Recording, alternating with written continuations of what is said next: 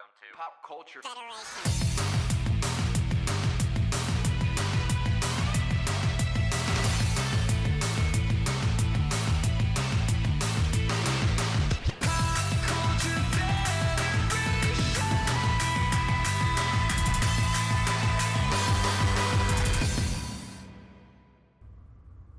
Hello, welcome to the Pop Culture Federation podcast. I'm your host, Mikey, and I'm here with two of my best and oldest friends, probably in my existence. Yeah, definitely. And it is, I'll introduce them in a second, but I had asked them to come on, be a part of the show, because during quarantine 2020, we and I, I talked about this in an episode that will air actually in the new year when our 2020 in review um, how we talk about uh, where we during 2020 uh, video chatting with people talking to people and then i made a comment and a statement that i said there's yeah i have two friends that we would meet up with once a month about we'd go to like a diner or uh, Buffalo Wild Wings, something like that, and we would um, just sit and talk until the place closed. And then during COVID happened, and then we ended up video chatting once a week, and we would start and we would go go about four or five hours a week just talking about most random of things. So I've known them since the second grade and the third grade, I believe. So Joe and John, how you doing? Doing well, Mike. How you I'm, doing? uh, I'm doing good. I'm happy to be here. So, John, I've known you since the second grade, That's true. correct? Yeah. Yeah. Okay. Joe, I've third grade, Yeah, that sounds about right. and then we were all together in third grade. That's right. Yeah, I mean, me and Joe have known Yes. each other since the first grade. Yeah, Oh wow! yeah, you were uh, you You- were one of my earliest friends, John. Same. And you guys are the reason I first played Pokemon. Yeah, Is that true? Yes, the the the video game or the card game? the video game. Okay. Who had it What first? what sparked that? I so I didn't. Um, okay, so today's topic, today's episode. So a couple months ago, Matt, Ron, and I did our video game memories. It was actually quite popular with all of you, and we. So I decided. I asked Joe and John. I was like, "Hey, would you? We're trying to, you know, diversify the podcast. Had more people on." I said, "What's a good one that we can do?" And I said, "You know, let's do gaming memories." So. John is the one person I know who had every video game ever, but he really didn't, but it seemed like he did. And um, we, you know, I so I didn't like Pokemon at first. I reason I didn't like it was because I was intimidated by it because I didn't know what it was. And growing up in like a sheltered Eastern European home, I if something was like foreign to me or something like different, I just was like intimidated by it and just didn't want to do it. And like I didn't know what Pokemon was, and I felt like everybody else was ahead of the curve and knew about it. And I was like, well, I'm so behind. I'm never gonna catch up and FOMO. So, you know, you know all those anxiety things that you go through when you're nine. Third but grade. yes. Third grade FOMO. Yeah. oh yeah, that sets you up for for the rest of your life. I really think Danny, who's an inside joke between us, is uh one of the main contributors for my anxiety. yeah, I, I could see that. but so today we're going to go through all the consoles starting with well not everyone most of them we're going to go from nintendo all the way to the switch we're going to talk about what we had what we didn't have and our fondest memories playing those games many of which some of which was with each other i know pokemon's going to be one because that was uh, thanks to you guys. You uh you got me on that craze. so who, well, like John said, which one of us had it first that made you uh that got you into it? I remember I was into the anime way before the the game. So, all right, we're I'll just jump right into Pokemon for a second. So we um we were I think it was John? Probably. I think it was you. So we were at the lunch table and it was we were we were talking about something on like remember how kids WB used to give away like they used to have those like weird contests and it was like you have to watch like every hour and they would give you like a different character Yes, and then you would submit a self you know return addressed envelope paid postage whatever to this address with the thing and then if you won they sent you stuff Yep. so i remember you guys talking about it and you were trying to like piece it together and i remember joe you were like oh agent j he was one of them from when men in black had the cartoon. And it was like the winner the winner got the pokemon games and and a game boy i think for that week. And i was like you guys are never gonna win. Like it's just like nobody like you just you just can't win. Like how many like if so like nine year old me was just rationalizing it like crushing other nine year olds hopes and dreams of them winning a contest. But the um and then then that's when you were like oh do you play pokemon? And i was like no i don't know what that is. It's it's intimidating. It's a it's a words i don't understand. And then you know pokemon blew up and i don't remember if i saw it first or tried it first maybe i watched the anime that's it i did watch the anime first because it was on in the morning Before and I liked Beast Wars. Yes, before school, which was odd that new episodes of, of anything were on at seven o'clock in the morning Yeah. during the week. Yeah. Forgot what was on before. Beast Wars. Was it Beast Wars? No, Beast Wars was after. I don't remember what was on before, um, but I know I was into Beast Wars, uh, so I watched. I would watch that, and then I would catch. I would caught Pokemon for the first time. I was like, "Oh, actually, this is pretty cool," and I liked it. And then I tried finding the games, and I'll get into that when we get to Game Boy. But first, let's go to where it started for many of us Nintendo. Mm-hmm. Did you have an NES? I, uh, I did. I had an Yeah. NES and it and it broke when I was. Uh, we had it for about three years and it ended up breaking or something, and that's how we Ah, got our Super bummer. Nintendo. But that's. But yeah, I, I did have an NES. I remember. I had- Did you have an NES, Joe? Yeah, I had an NES. So oddly enough, I had an NES. My sister had an NES, and then my other sister, who didn't play games at all, had the SNES. Not entirely sure how that happened, but we all had gaming systems, which is amazing because, uh, uh, n- not to get like too deep, but like my family did not have a whole ton of money or anything, but all three of us managed to get the gaming system somehow. And games were expensive back then. Like a lot of people talk about the, you know, usually it's like fifty nine ninety nine price tag they have now. Mhm. If you look back at some of those old catalogs that are out there, they're like Sega games, Super Nintendo games were eighty nine ninety nine. Yep. Yeah, and even the NES, like some were thirty nine ninety nine, but it all the way went up to like eighty nine ninety nine. It was very. Um, I, I I think I was at your house, John, once, and we found one, and we were looking at it. We're like eighty nine dollars.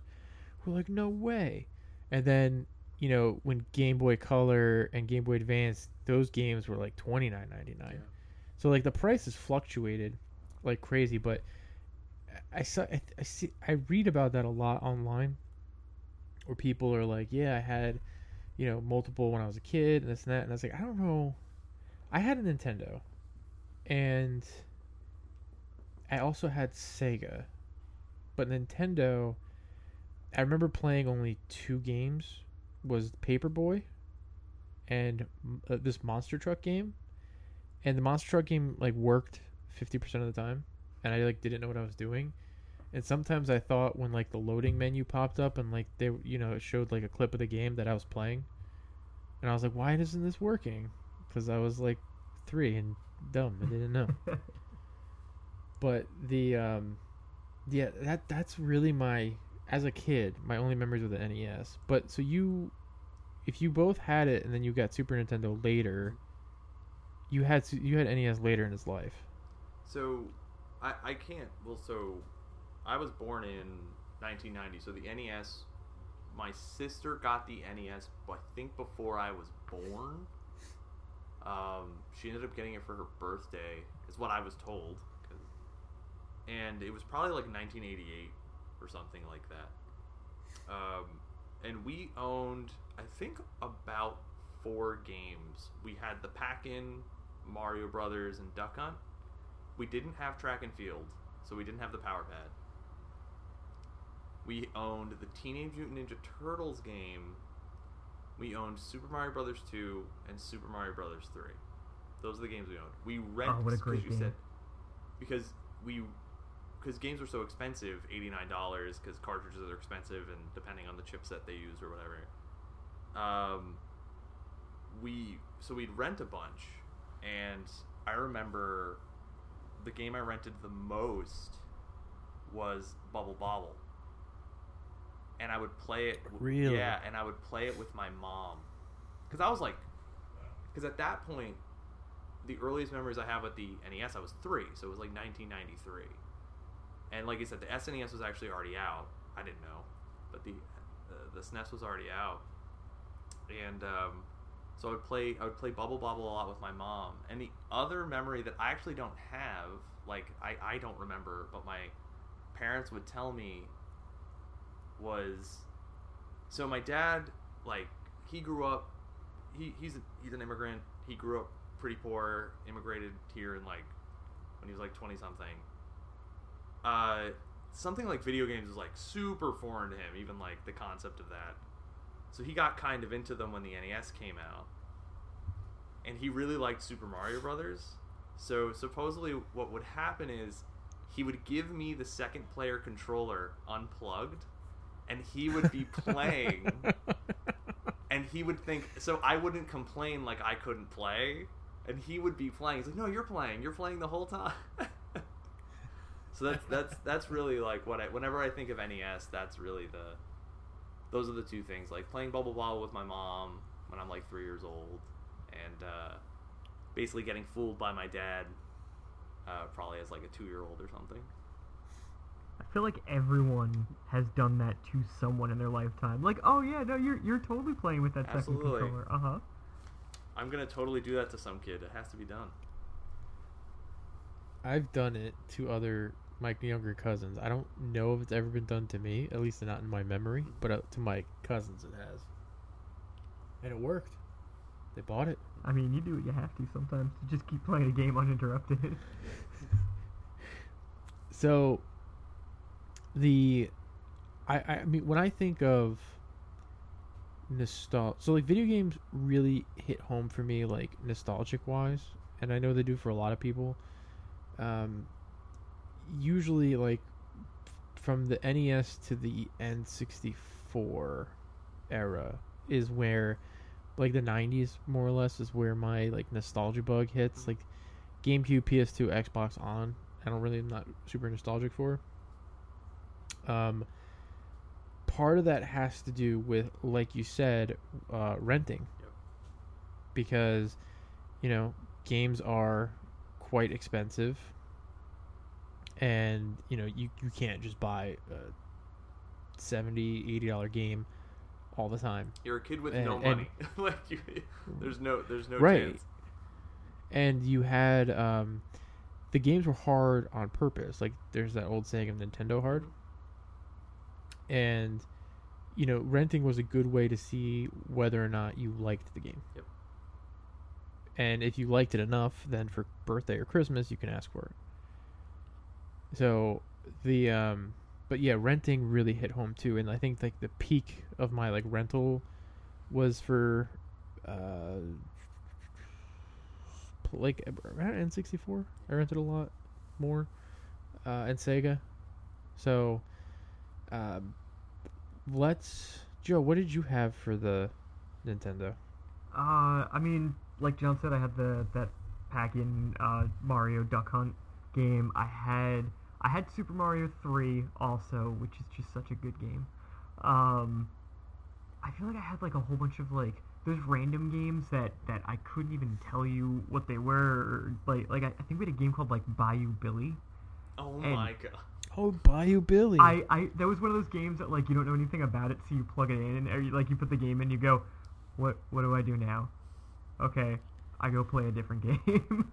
um, but I mean we we didn't have like a ton of games. We had Tetris, we had Dr. Mario, uh, but I mean we spent most of our time just playing Mario to be honest because who doesn't like that? And like my sisters being not big gamers, uh, Mario is like one of the few games that I could get them to play with me a- as a kid. So we would go back and forth, and at least I could spend time with my sisters and, and actually play video games. But then as soon as you go to anything else, they were they were out. Except my one sister was to this day, and she's uh, five years older than me.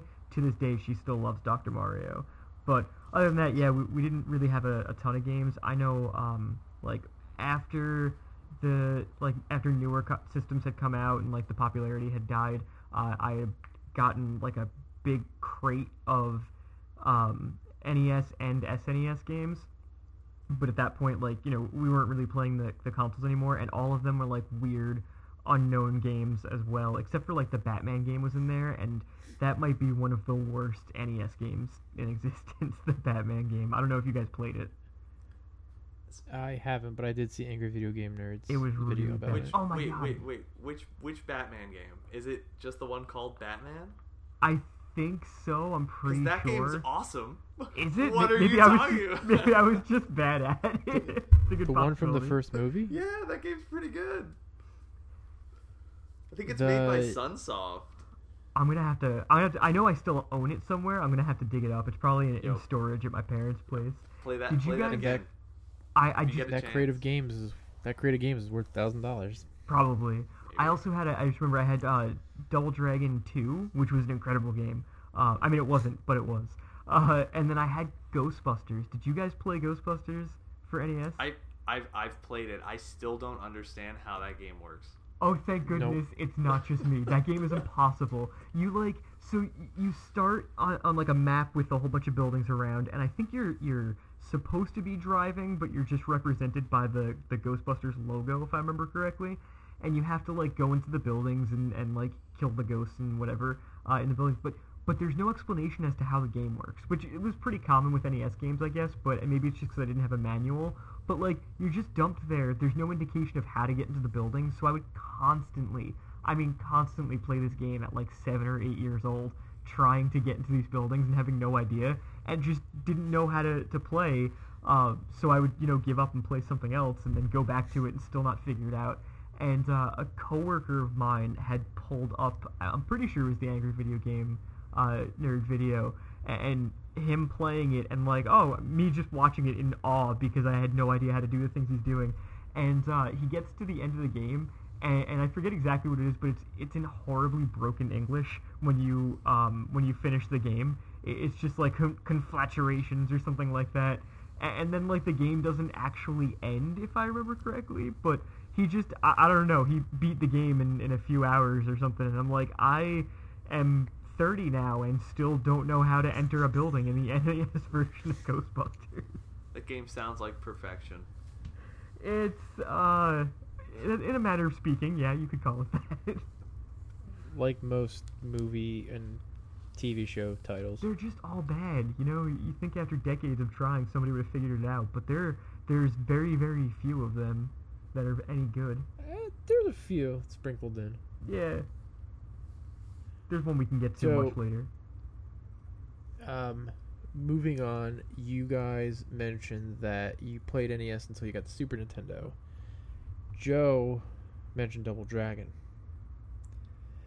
Double, So I didn't have Super Nintendo, right? you're missing out. I actually didn't.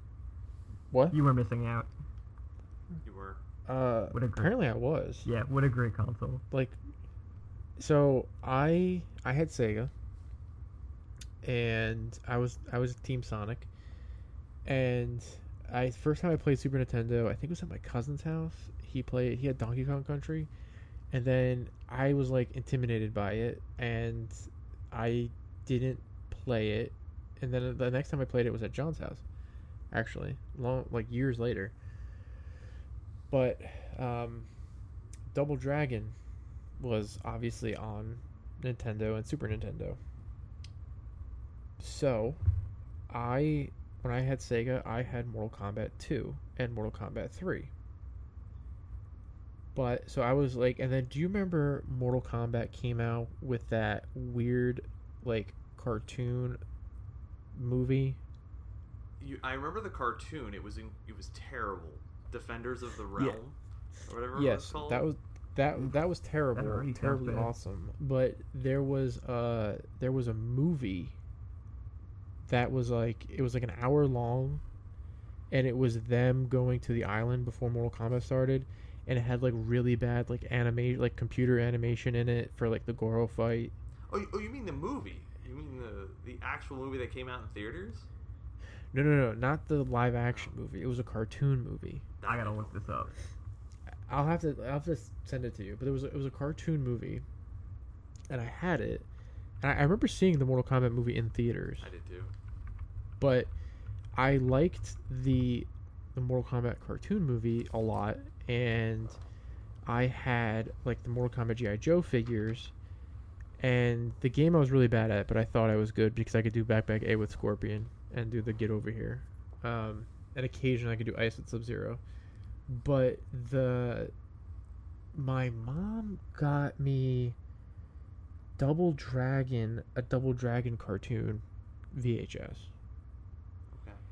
and I watched it, and in the beginning, and I also had like the toys, which were pretty cool, but I watched it, and in the beginning of the video, it like aired um, back when they aired like ads in videos. There was an ad for the game, and I remember would I would pause the VCR, and I would look at the game in awe and like, wow, I really want to play this game because it looks awesome and just would look at the characters and be like, "Well, these guys aren't in the movie or these aren't in the cartoon," and it's like only on Super Nintendo, and I was like, "What? Not Sega? Why?" Absolutely And I was- crushed. I was so upset that I wanted to. I played it once. I don't remember if I had made my cousin rent it, and I was like, "This is the best thing ever." But then I, I I would watch it, and I would watch it, and I would pause on that scene just to see it and be in awe of the Super Nintendo, and just be jealous of everybody who had a Super Nintendo, because I did not own one until I was an adult. But you guys owned one, so what are your memories with the Super Nintendo? Oh man. Uh, I, I mean, there are there are a ton of games I played on the Super Nintendo as a kid, renting like. Then I have like future memories, but I you know I can't even. The thing is, I can't even remember obtaining it because I was so young. So like for some reason I remember playing the NES, and I know we didn't get the Super Nintendo until the NES broke. For some reason I don't remember the day we got the SNES. When your NES broke, did you get rid of the games? Yeah, we did because just because you know back then you you know you wouldn't know they're actually going to be worth any money. You know, You threw them you away? Threw them away. Hundred percent threw them away. I don't even think we knew. I don't even think we we would think to like sell them to Funco Land. I could. I don't think they sold them to Funco Land or something like that. Uh, so So and the thing is, it broke in a stupid way. It now I know how to fix it because it was just the spring loader broke, so you just had to replace the spring. uh, b- But we Oh. didn't. We didn't. Uh, you know, of course, you just threw it away, and then. And then supposedly they bought the SNES, and of course it came with Super Mario World. And so so but my, my i think my fondest memory of the super nintendo is from a picture i have that's in my mom's house. And it's from my birthday when i was nine years old in 1999 which means i actually already technically owned a playstation but they still bought me a super nintendo game for christmas. And there's a picture of me at like nine years old really happy with a Super Mario World 2 Yoshi's Island box. And that's and I I remember playing that game, beating the entire game in 9 days and for some reason I even remember what I quoted to my brother. There's no way someone could beat this any faster. And if you could probably find a speed run of Yoshi's Island being done in 42 minutes or something, but still, I mean, nine glitch days run is can't probably beat half Yoshi's that. Island faster than nine days. Wait, your mom and dad were able to find a brand new Super Nintendo game in 1999? It was either 98 or 1999. Might have been 97. Time's in a, a blur. When did Might the have been console- 97. What was the console's life? The Super Nintendo stopped manufacturing probably around 96. Maybe 97. What? What about you, Joe? Uh, so the my memories of Super Nintendo were trying to play my play the Super Nintendo because it wasn't in my room; it was in my sister's room, um, who apparently had a deal that I wasn't allowed in her room. But uh, we had um, we had Super Mario All Stars, which I didn't know anybody else who had that game, so we would always play like uh, like the Lost Levels and stuff like that, which is a super weird styled Mario game. Um, which is funny because it has some like notable characters, but nobody's ever actually played the game before. Um, but it, it, it's kind of fun. It's just a it's got a lot of weird mechanics. Um, we had uh, what else did we have for that? We had um, Super Mario World was probably like to this day it's probably like the best Mario game. Like I, I will I, I still play that game every so often um, and just run through it because I mean I'm bad at it, but it's just it, it's colorful and it's bright. It's so much fun. Um, there was just such a big difference between the the NES and the SNES when it came to like music and graphics. Like SNES games have some of the the greatest soundtracks, um, and they're just so good. Um, I'm trying to think of what other SNES games that we had. I had gotten my own SNES like years after the fact. Like I, I mean, I, I think the PS2 might have even been out by the time I got mine. Like one day I was like, huh, I want an SNES, and like my mom just drove me around to just random places like used video game stores until we found one for like really cheap, and I was able to clean it up and stuff. Um, but like I didn't have a lot of games. I mean, Mario's got a lot of longevity to it. I'm sure I'll think of something once we've gone like you know four more consoles deep. Um, but yeah, I, I remember like th- there was just something about the, the color scheme and the, the buttons and like the controller that was just a lot more comfortable and a lot like cooler overall than the NES. Um, and the the graphical jump between the two systems, I feel like, is so much bigger than almost any other console, even like since then. It's just just a, a big deal to, to play those games because they were a lot of fun and you could do a lot more. Like even now, I'm kind of impressed with what the the SNES can do. You know, like knowing how low power of a console it is, it's really cool seeing like how good the graphics in Mario World actually are, considering it's a game from like the mid '90s.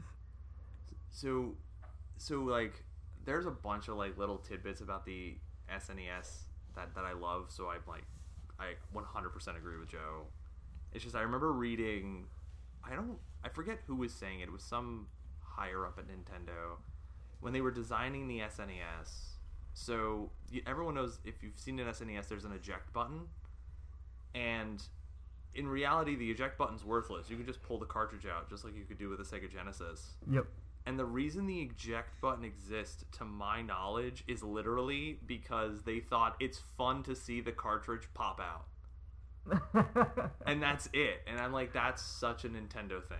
Like they would do that. They Oh, because they have sure. such a and and it's just to me like that little tidbit embodies the the Super Nintendo. It's an incredible library, just so many fun games to play that I continually go back to in like the early 2000s. Me and my brother one summer was like, let's come 100% complete Chrono Trigger, and that was a Ah. huge bonding. That was a huge bonding moment for us. We were trying to discover every location without using a guide, and then we eventually ended up using a guide because we got lazy. But you know, it's it's you know, it was it was awesome, and and it's Did you hundred percent we it? hun- yeah, of course, of That's course. awesome. Good for you.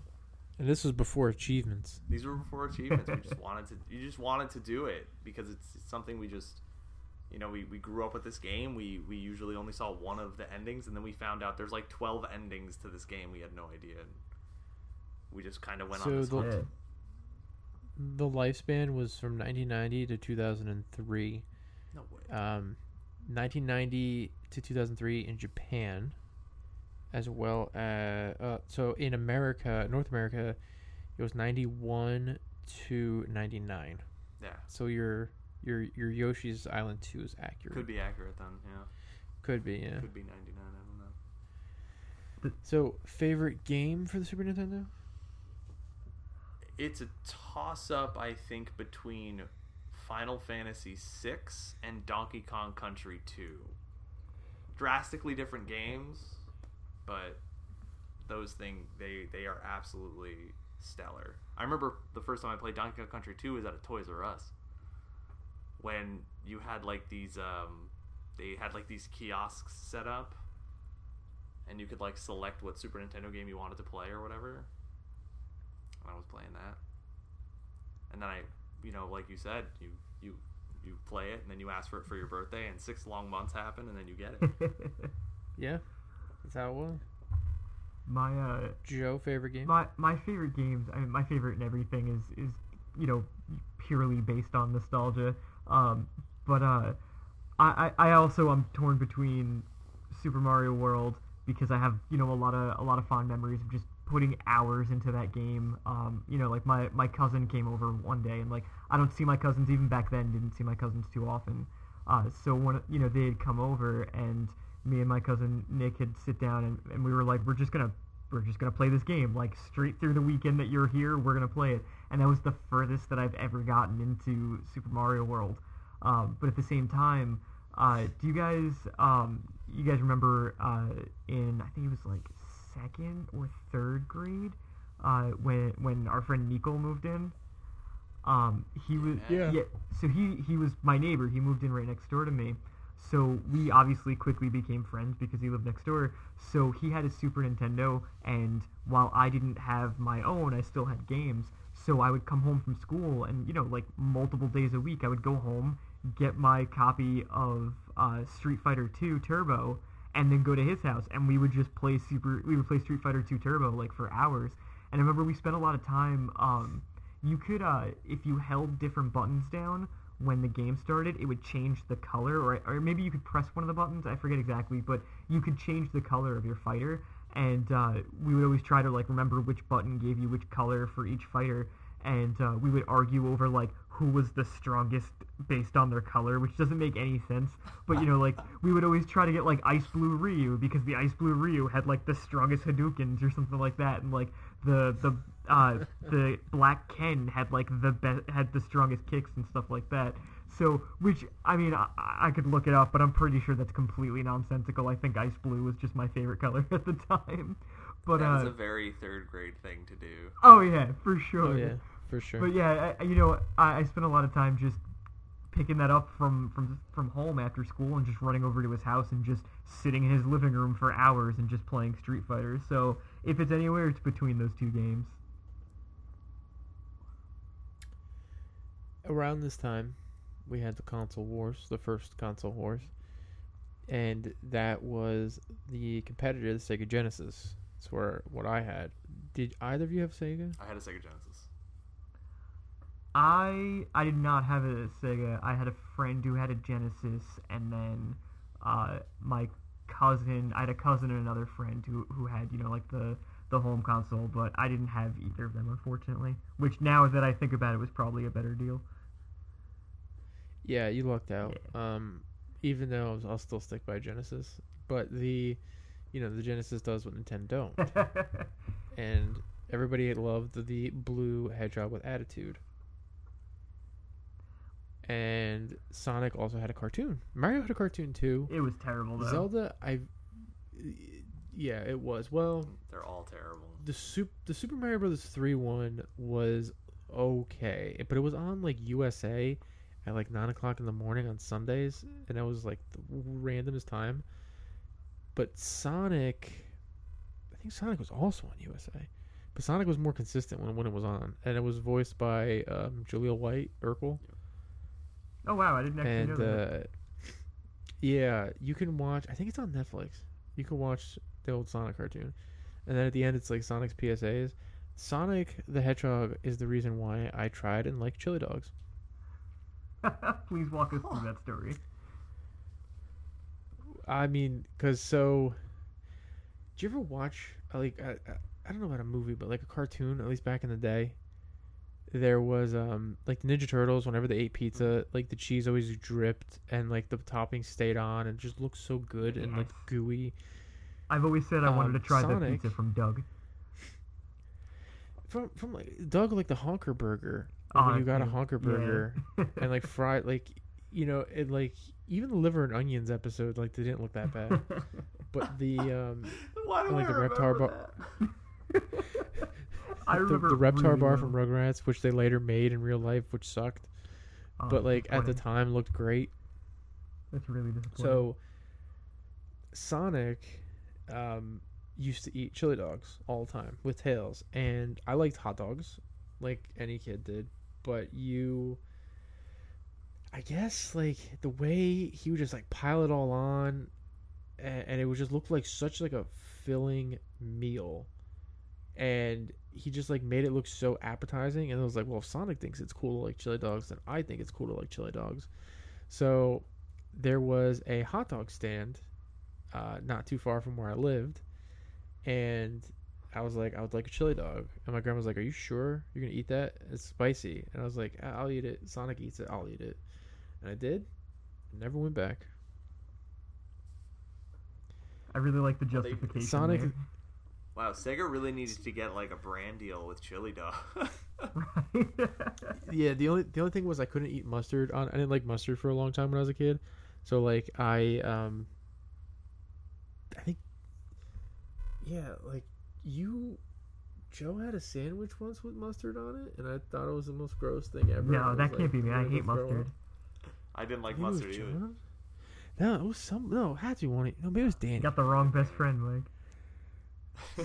No, I I could have sworn it was you because you used to bring sandwiches on potato bread. Yes, love potato bread. I could have sworn it was you. You're also the reason why I can't eat fluff. Wait, Wait, why? I mean, fluff Because- is terrible for you, but fluff is amazing. Oh yeah, I still keep it. I still keep it stocked in the house. Like I can see a container of fluff from where I'm sitting right now. And, and don't believe the expiration date. That stuff can never expire. Oh no, I know. Oh yeah. It, uh, so after a while, you get like this like black syrupy stuff on the bottom. Just stir it up and eat it anyway. Because, first of all, I didn't know what it was. Like, I didn't like jelly. It's just And- marshmallows. As a, so I was like, oh, peanut butter by itself is just like superior. It's just good.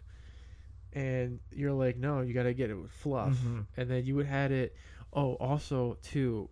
I don't know if it was just like one time or whatever, but like, so me, the, like the OCD that I had, everything had to be um, like uniform, like perfect. You brought it on a like a like a roll, like a hamburger roll, Yep. over a uh, like two slices of bread instead of two slices of bread. And I was like, "What are you doing?" I was like, "This is like you're disturbing the natural world." No, my family had This no money. We could only get rolls be. or bread, not not not both.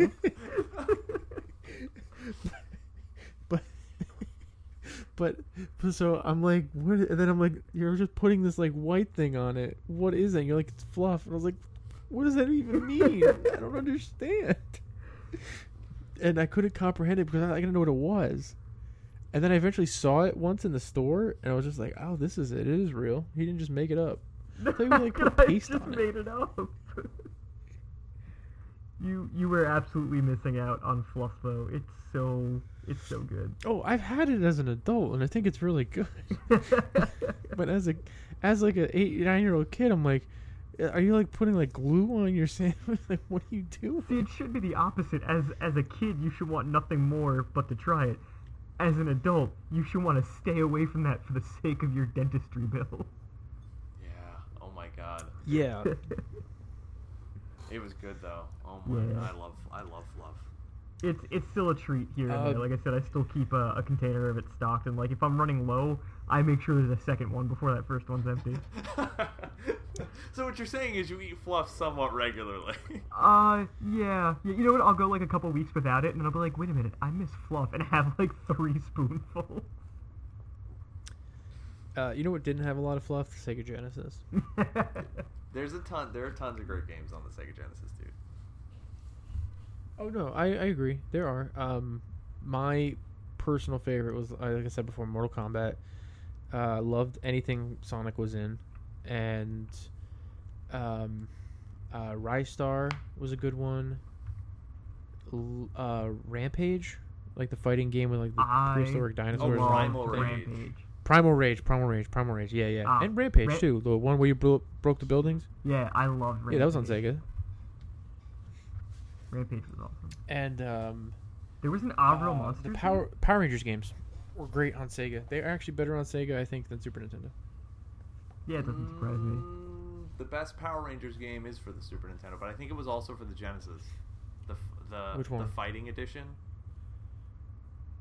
The the fi- where the cover was the they're on like the playground thing. No, the cover was ah, man. I don't, I don't remember the the name of the Zords anymore, but it was like I think it was it was like Zool, not Zool. Um, that's from Ghostbusters. Wait, it was the one v one fighter. It was the one v one fighter. That's the best Power Rangers game. Yeah, it was on Sega it was on Genesis. Sega too. Genesis too. Okay. Yeah. I played it on Super Nintendo. It's like it's amazing. It's it's actually legitimately very good. No, it, it's very good. And I knew none of my friends knew how to use the gun, and I did. And I was like, haha. and I win I won every time.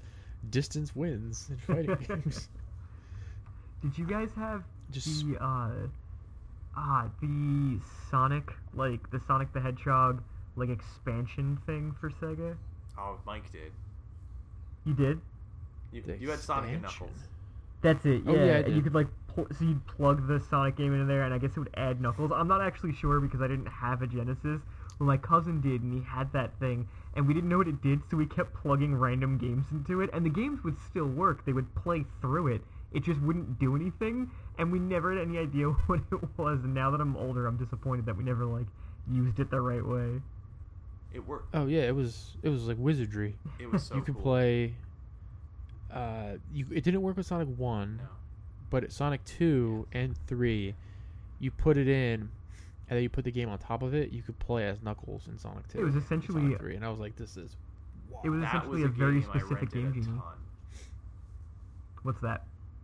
Sonic and Knuckles. I rented Sonic Oh. and Knuckles a ton just because it had the flip thing. It's a great game. My.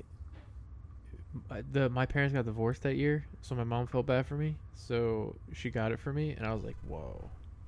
I was- And I got Sonic Three, and I was like, "Damn, this is the Yeah, you brought you brought it over my house one time, and it was like blew my mind. I think you might have been the one that showed it to me. You were like, "Oh, and you put this Yeah. on top," and I was like, "What?" Yeah, and it was like, "This is like you stack it," and I was like, "This is awesome." Yeah. I was like, "Imagine if they put one on top too, and you could play three games." Just keep stacking Sonic and Knuckles and Sonic and Knuckles on top of each other and see what happens. Completely I didn't have. blows up the Sega Genesis. I didn't. I didn't have uh, the Sonic thirty. I didn't uh, Sonic. I didn't have the Sega thirty two X, and I didn't have the Sega CD.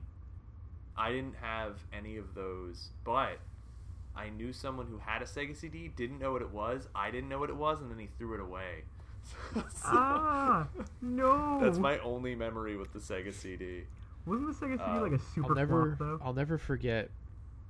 You told me. This was maybe like twelve years ago. You told me there was like a, a retro game store, like a little bit south of us, and I went there, and they had a they had a bin full of brand new 32x's for twenty dollars, and I didn't buy one. Oh dang, that would have been that would have been a nice pickup. I don't know what you would have played on it. What Knuckles Chaotix or something? I mean, yeah, but just because you can't get them, I mean, they're harder to find That's now, true. brand new, sealed. But I would have. Um, my remember the Wiz. Nobody beats the Wiz, man. Of course. So All my RC Toys R Us was also legendary because you had to go to like the video game aisle wasn't games; it was just um, like uh, wall of paper, and you picked up the sheet, the slip sheet, Yeah. Oh my god. Of Yeah. what you wanted? Jeez. and you um brought it to the counter, and that's how you got your game.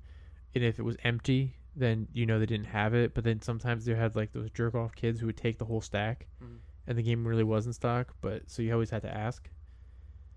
But um, the Wiz was going out of business, Yeah. Sadly, I did. think, It did. Yeah. and they oh they had like they had first of all they had like a ballroom staircase, and I remember like playing on it. But you Sega Genesis, they were selling brand new for twenty dollars. My uncle bought three, Smart. And me like an idiot opened them all. Oh. I was like, "Well, I want to play." He goes, "Why? You have one already open?" But, like, but this is new. Gotta play it. And I might have one somewhere, but it's uh, yeah. If only. Further proof kids ruin everything. No, I'm joking. But still. No, I, No, I no, hate it's they, we do.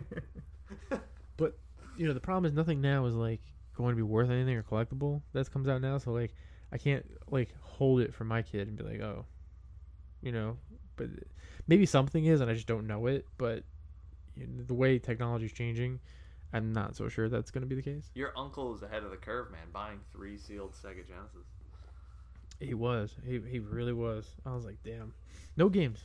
No, no, just Just- just just- just consoles. And it was the uh it was the the second gen version, the Oh, the one with II. the best one. Yeah, yeah, the best one, the one without the knobs. It wasn't like a record studio thing. Um and then before we started the podcast, we were talking about the forgotten, you know, third party in the console war. It was um the TurboGrafx 16 that you happen to have. I do. I, I just want to go back to the Genesis a, a, a little bit, only because I I I owned a Genesis, but we got it through happenstance.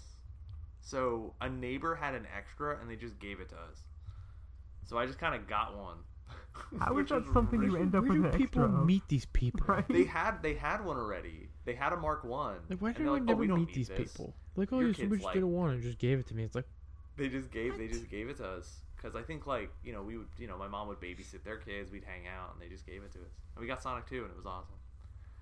But you're right, I did have it. I I do have a TurboGrafx, and I got it later in life, but I bought it, and uh, oh, you got it as an adult. I got it as an adult, and um, I mainly ended up like I ended up I only have like three games. I have like Splatterhouse, Legendary Axe, and like Keith Courage.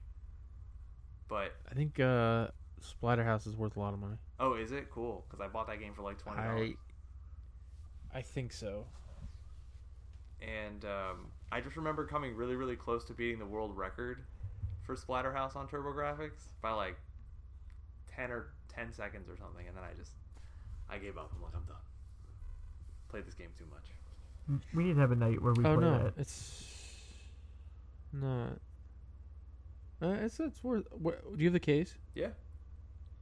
with the with the cover like Case manual? should have the manual and the HuCard. Yeah. Uh, anywhere from like 100, 200 bucks. Wow. It's not bad. Wow, that went up in value. Yeah. I've never played a TurboGrafx. Wish it did. It's really awesome. It has an it has like a turbo. The controller has like turbo buttons. So, I mean, Yeah, TurboGrafx really screwed itself by only releasing in major cities. yeah, I would actually just recommend you get the Japanese one, the PC engine. I think it's just cheaper, you get better games. Uh, they made the TurboGrafx Mini, which came out with almost all the games. Oh, did it really? Yeah, it's um, like the, the they copied the like Super Nintendo Mini, the Nintendo Mini, the Sega Mini, the PlayStation Mini. It's uh TurboGrafx made one, and it has mo- most of the games Oh, wow. because the library wasn't that big. Probably not North America. It was. No, not North. It was America. around for like. It was around for like, what two years? But it did have like. Did you guys ever hear the Turbo Express? Mm. Yes, the best handheld on the go But ever. but it did the most 90s thing ever and had a TV tuner attachment. so you could watch television in like 1993 and like I don't know a 2 inch diagonal screen if you wanted to. okay. But well, I guess this was the time of like we can do it, so we're going to do it. We're gonna do didn't it. didn't matter why. It's pretty cool. And you only got like Telemundo and Probably. the the QVC channel. Probably. I couldn't imagine that Um, worked well. Do you have a favorite Genesis game? Yeah, I, I, I- so my two favorite Genesis games, my my actual favorite from like a gameplay perspective is um, Ristar. Even though it should be Sonic Three, it's Ristar. Oh, Rise was fantastic game. Uh, we played great. But the other game that is probably not very good that I'm incredibly fond of is Ecco the Dolphin. And mainly because man, mainly be, it's a hard game. ma- and I never beat it, but mainly because I remember as a kid, there's just like one memory I have as a kid when I'm playing like it's a snow day, it's like let's say it's like it's it's break, it's winter break. It's probably like December 22nd or something or December 27th. And it's snowing outside and I'm like 7 years old. And me and my brother are playing, we're having a snowball fight, we're building snowmen. And I remember coming inside, going, and then just playing Ecco the Dolphin. So that game's always a it's a big favorite for me. yeah, yeah, it's weird. I don't know, but that's what I did. Hey, whatever hits that nostalgia nerve. Good times. So, in the um interim here, we got the one that united us all, Game Boy. Yes. I'm gonna like include like Game Boy, Game Boy Color, because Pocket it was all the Mm-hmm. same until we get to the Advance. Um, so like we talked about before, Pokemon, which is my favorite game on the Game Boy, Pokemon Red. What about you? I got a Game Boy solely for Pokemon at Toys R Us. They were sold out of all the slips. So I remember still getting that, and like I liked James Bond because I liked GoldenEye, so I bought a James Bond game for Game Boy, and I was like, this game's terrible, but I had it, so I played it. I was like, this is really hard and really bad. but until I got Pokemon, because you're you, one of you told me they're like, yo, it's at Kmart. I was like, Kmart Couldn't have been have May. it? Couldn't couldn't have been May. Maybe it was May. I couldn't. What were you too good for Kmart Somebody, back I don't. I thought. I only hung out with like you guys, so maybe it was like one of the other randos that just like came to our you know lunch table and hung out. But it was um, it was uh yeah they're like Kmart has it. So I begged my grandma I was like, can we go to Kmart? We did. I got red. My brother got blue, and then we went to Denny's. It was Oh great. wow, what a great day! Right? yeah right. Wow, that's like just the epitome of our friendship. Buy Pokemon and then go to Denny's. Man, I, I would do that now. Buy Right. Sword and Shield and go to Denny's. Oh yeah, without a doubt. Go to we should do that. Then just go to Denny's at one o'clock the in the next morning. new Pokemon game that comes out, provided you know we can all leave the house again, we should all go out, buy it together, and then just go to Denny's Go to and get Denny's. bring our Switch or whatever console it's on. You know, get a Grand Slam and just hang out there for four hours and play Pokemon. Yeah. I'm Let's down. make It's probably the Diamond and Pearl remake. That's cool. I'll play Even those. better. Yeah, those are pretty good. I'm. We will make. I. I will sign on to that pact. Yes. Yeah, same. Oh, I love it. The Great Denny's Pokemon pact. I You had Pokemon. What what color version do you have? Red or blue? blue. I had both. You rich bastard. No, no. Um, so what happened was uh, one of my my friends, um, Alec, and I. We, I mean, we were young, so we obviously didn't buy them for each other. But I think our parents didn't know the difference between the versions and the fact that there was hardly a difference. So, I, there are air quotes here, I had bought him uh, red and blue, and he had bought me red and blue. So we both got both versions for each other. um, which really worked out because I ended up getting every single Pokemon because I was able to play both games and just trade them back and forth.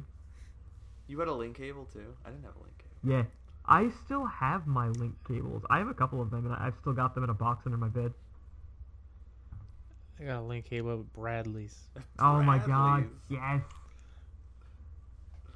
I had to drive by Bradley's, Bradley's. every single day.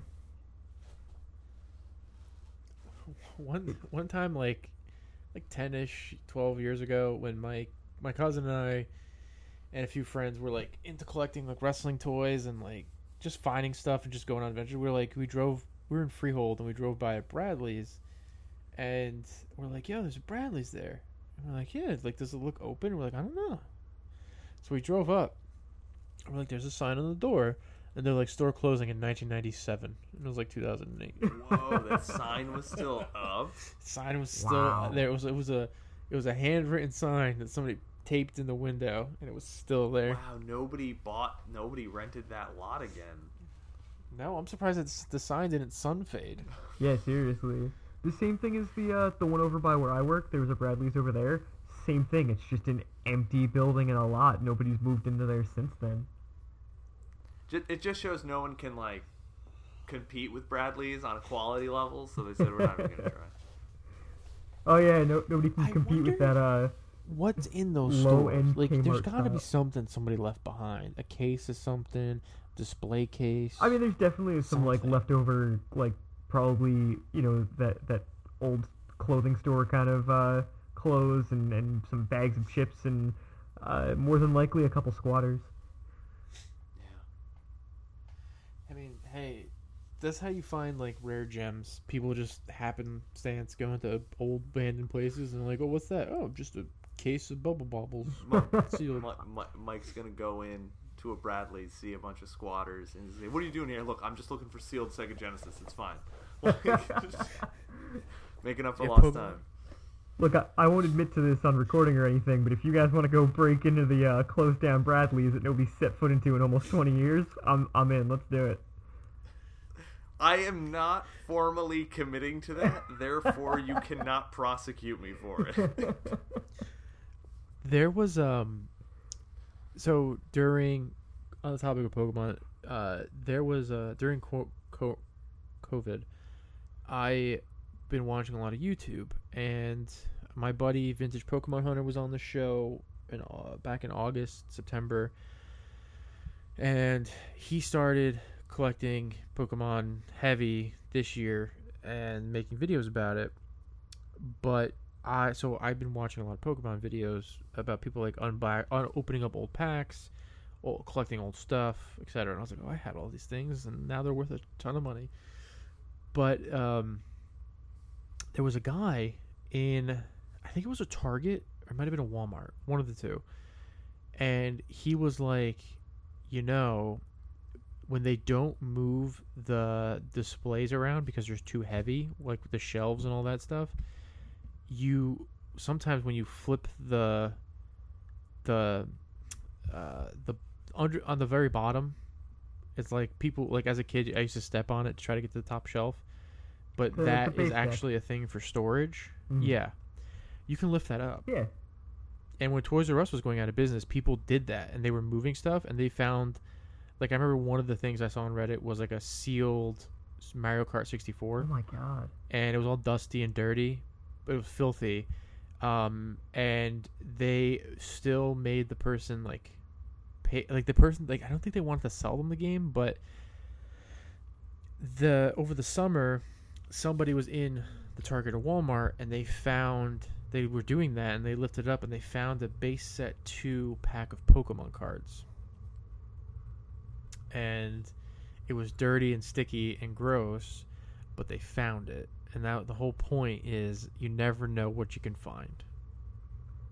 Yeah, so my brother, my brother worked for Best Buy forever, and um, this was in 2010. Let's just say he randomly sent me a picture of a sealed Chrono Cross for PlayStation, and he's like, "Why was this in the back?"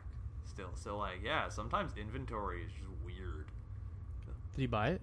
No, he didn't. He should have, but he didn't. I don't. I don't even know if he. It probably wasn't even in the system anymore, right? Oh, Yeah, then you just penny it out. Yeah. You just you can just do that.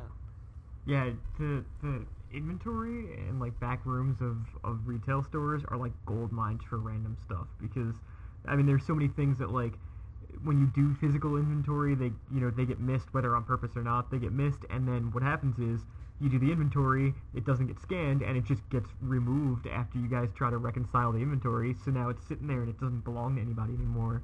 Um, or like stuff. Uh, I worked at Radio Shack, and they like kept telling us to take things off the shelf for one reason or another, and they'd go. Uh, store it in your back room for now, and there will be further communication on what to do with it. And then, like, a year and a half, two years would go by. I don't remember how long I was there, but like years would go by and we would never get any uh, communication on it, and it would be out of the inventory. They would just have us completely remove it from the inventory and just kind of like even out the uh, the store budget for it. And like so, stuff like that is just gonna sit in the back because you legally like you can't take it because it belongs to the store, but the store's like, well, it doesn't belong to me anymore, and just stuff i mean stuff gets dropped stuff gets left behind all the time there's so much stuff in the back of retail stores that like nobody ever knows what to do with Radio Shack's biggest miss was they didn't sell video games. they did sell video games Did Yes. they? uh at least when i Not the one you worked at. yeah we did I did not know that. yeah Yep. Really? um so we we did like a couple big changes uh but when i first worked there before we did like the first big change um when you first walked in those doors to your left was the phone displays um, to the right. So like if you were standing in between, like in the aisle between the phone displays and whatever was behind you, if you turned around, there were video games. They were like right. like They were right up in the front. Xbox 360. Yeah, li- yeah, whatever. So Xbox 360, PS3 games. There weren't a lot of them, um, but there were like new modern games. Like you could walk in and buy Call of Duty at our store. Wow. For some reason, I, I remember as a kid, Radio Shack being the place where like you got computer stuff and not video games. it changed a lot over the years. It used to be kind of like a like a hobby shop, you know. It was called Radio Shack. It would you know you would sell uh, parts to things that, that were hard to find anywhere else because you would it would be there for fixing radios and small gadgets and stuff like that. Um, and then you know like new management took over and, and people trying to fix things themselves kind of fell by the wayside a little bit. Uh, so it turned into like, oh well, we still have that in the back, so we can keep those customers, but we're gonna be a big re- a big box retailer with a uh, floor space the size of GameStop now, and we're gonna see if that works for us, and it didn't. Yeah, Radio Shack was the place I'd buy resistors at. Yeah. or a transistor, or like you know capacitors. And what they Wow. tried to do, the hell? What do you need that for? Uh, work potentially. Oh, as an adult? Yeah, because it was still technically. I thought you around. meant as like a nine-year-old. hey, you don't know what he was doing as a nine-year-old. I just never would think of buying anything else from Radio Shack. Yeah, and that's why they went under because they were they still marketed themselves as the place where you know your your friendly neighborhood hobby shop where you can buy resistors and switches and stuff like that. So all the stuff that they sold, I mean, there was a good margin on those, but realistically, the price was really only like a buck fifty for most of the stuff. Like even like a two pack of LEDs was only like three ninety nine. So they marketed themselves as the place where you can buy that stuff. Um, and then they would hope people would just magically come in and buy a cell phone and an iPad, not you know without advertising for it. When realistically, nobody wanted to go to Radio Shack for that stuff anyway. Did they sell computers still? Uh, I mean, they don't sell anything anymore. But um, when I worked there, we had like two desktops and six laptops at any given moment, and that was it. And they were like they were all HPs.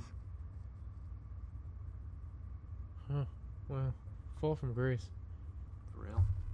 Realistically, their, their biggest screw up wasn't even the fact that they advertised poorly. Um, their biggest screw up was the fact that they had way too many stores in such a small area. Like, there were uh, three other stores, four other stores in less than six miles from me. So they were just like, the, yeah, the saturation was just way too high, so it was costing too much money because all the stores were competing with themselves when they shouldn't have been. And then add on to the fact that nobody wanted to buy anything there. So management saw that that was coming, and they were like, you know what, let's just bleed this company dry for all the money that we can, and then sell all of the floor space to Sprint. Oh yeah, yeah. That that was so sad because they were so big in the '90s. Like they were everywhere, and then they just it just fell apart. And you know who else was doing falling into the same trap? GameStop. Yeah. Yes, GameStop's uh, GameStop's kind of trying to save themselves. Not to say they're doing a good job, and not to say that they actually care, but they're I mean they're they're being kind of shady too. Like they took uh, from from my understanding, um, they bought ThinkGeek, and then or they took ThinkGeek and basically rolled ThinkGeek into GameStop, and the way they did it. It basically allowed them to like fudge their numbers for the year. So like GameStop was doing like really poorly, um, whatever year it was that they, that they did this. GameStop is doing poorly. They were not gonna hit like their projections or anything. Um, and then they took the ThinkGeek name, rolled it into GameStop, and because they did that, they were able to call ThinkGeek sales GameStop sales and made their sales look way better than they were, which only realistically made them look better to shareholders for like a single year. But that bought them one full year to figure out what to do next. I think he made some cool stuff. Um, and I didn't. There was only one. There's one GameStop back in the day when I was buying these nostalgic games that we've been talking about. But my main place to go was Funco Land Mhm. and uh, Kmart, like I mentioned, where I got Pokemon.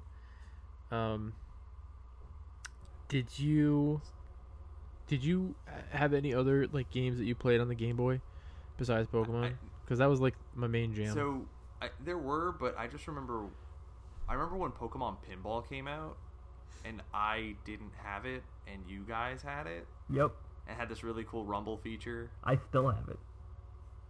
and um, well, I eventually got it, but I remember I I played it on an emulator, so I didn't have the Rumble feature, and I totally didn't do anything illegal. I swear. um, but so I, was, I remember calling Mike on the phone and talking to him about Pokemon Pinball, and he's like, "I can't believe you got Pokemon Pinball." I'm like, "Well, I played it on my computer." He's like, "Oh, then you didn't play it.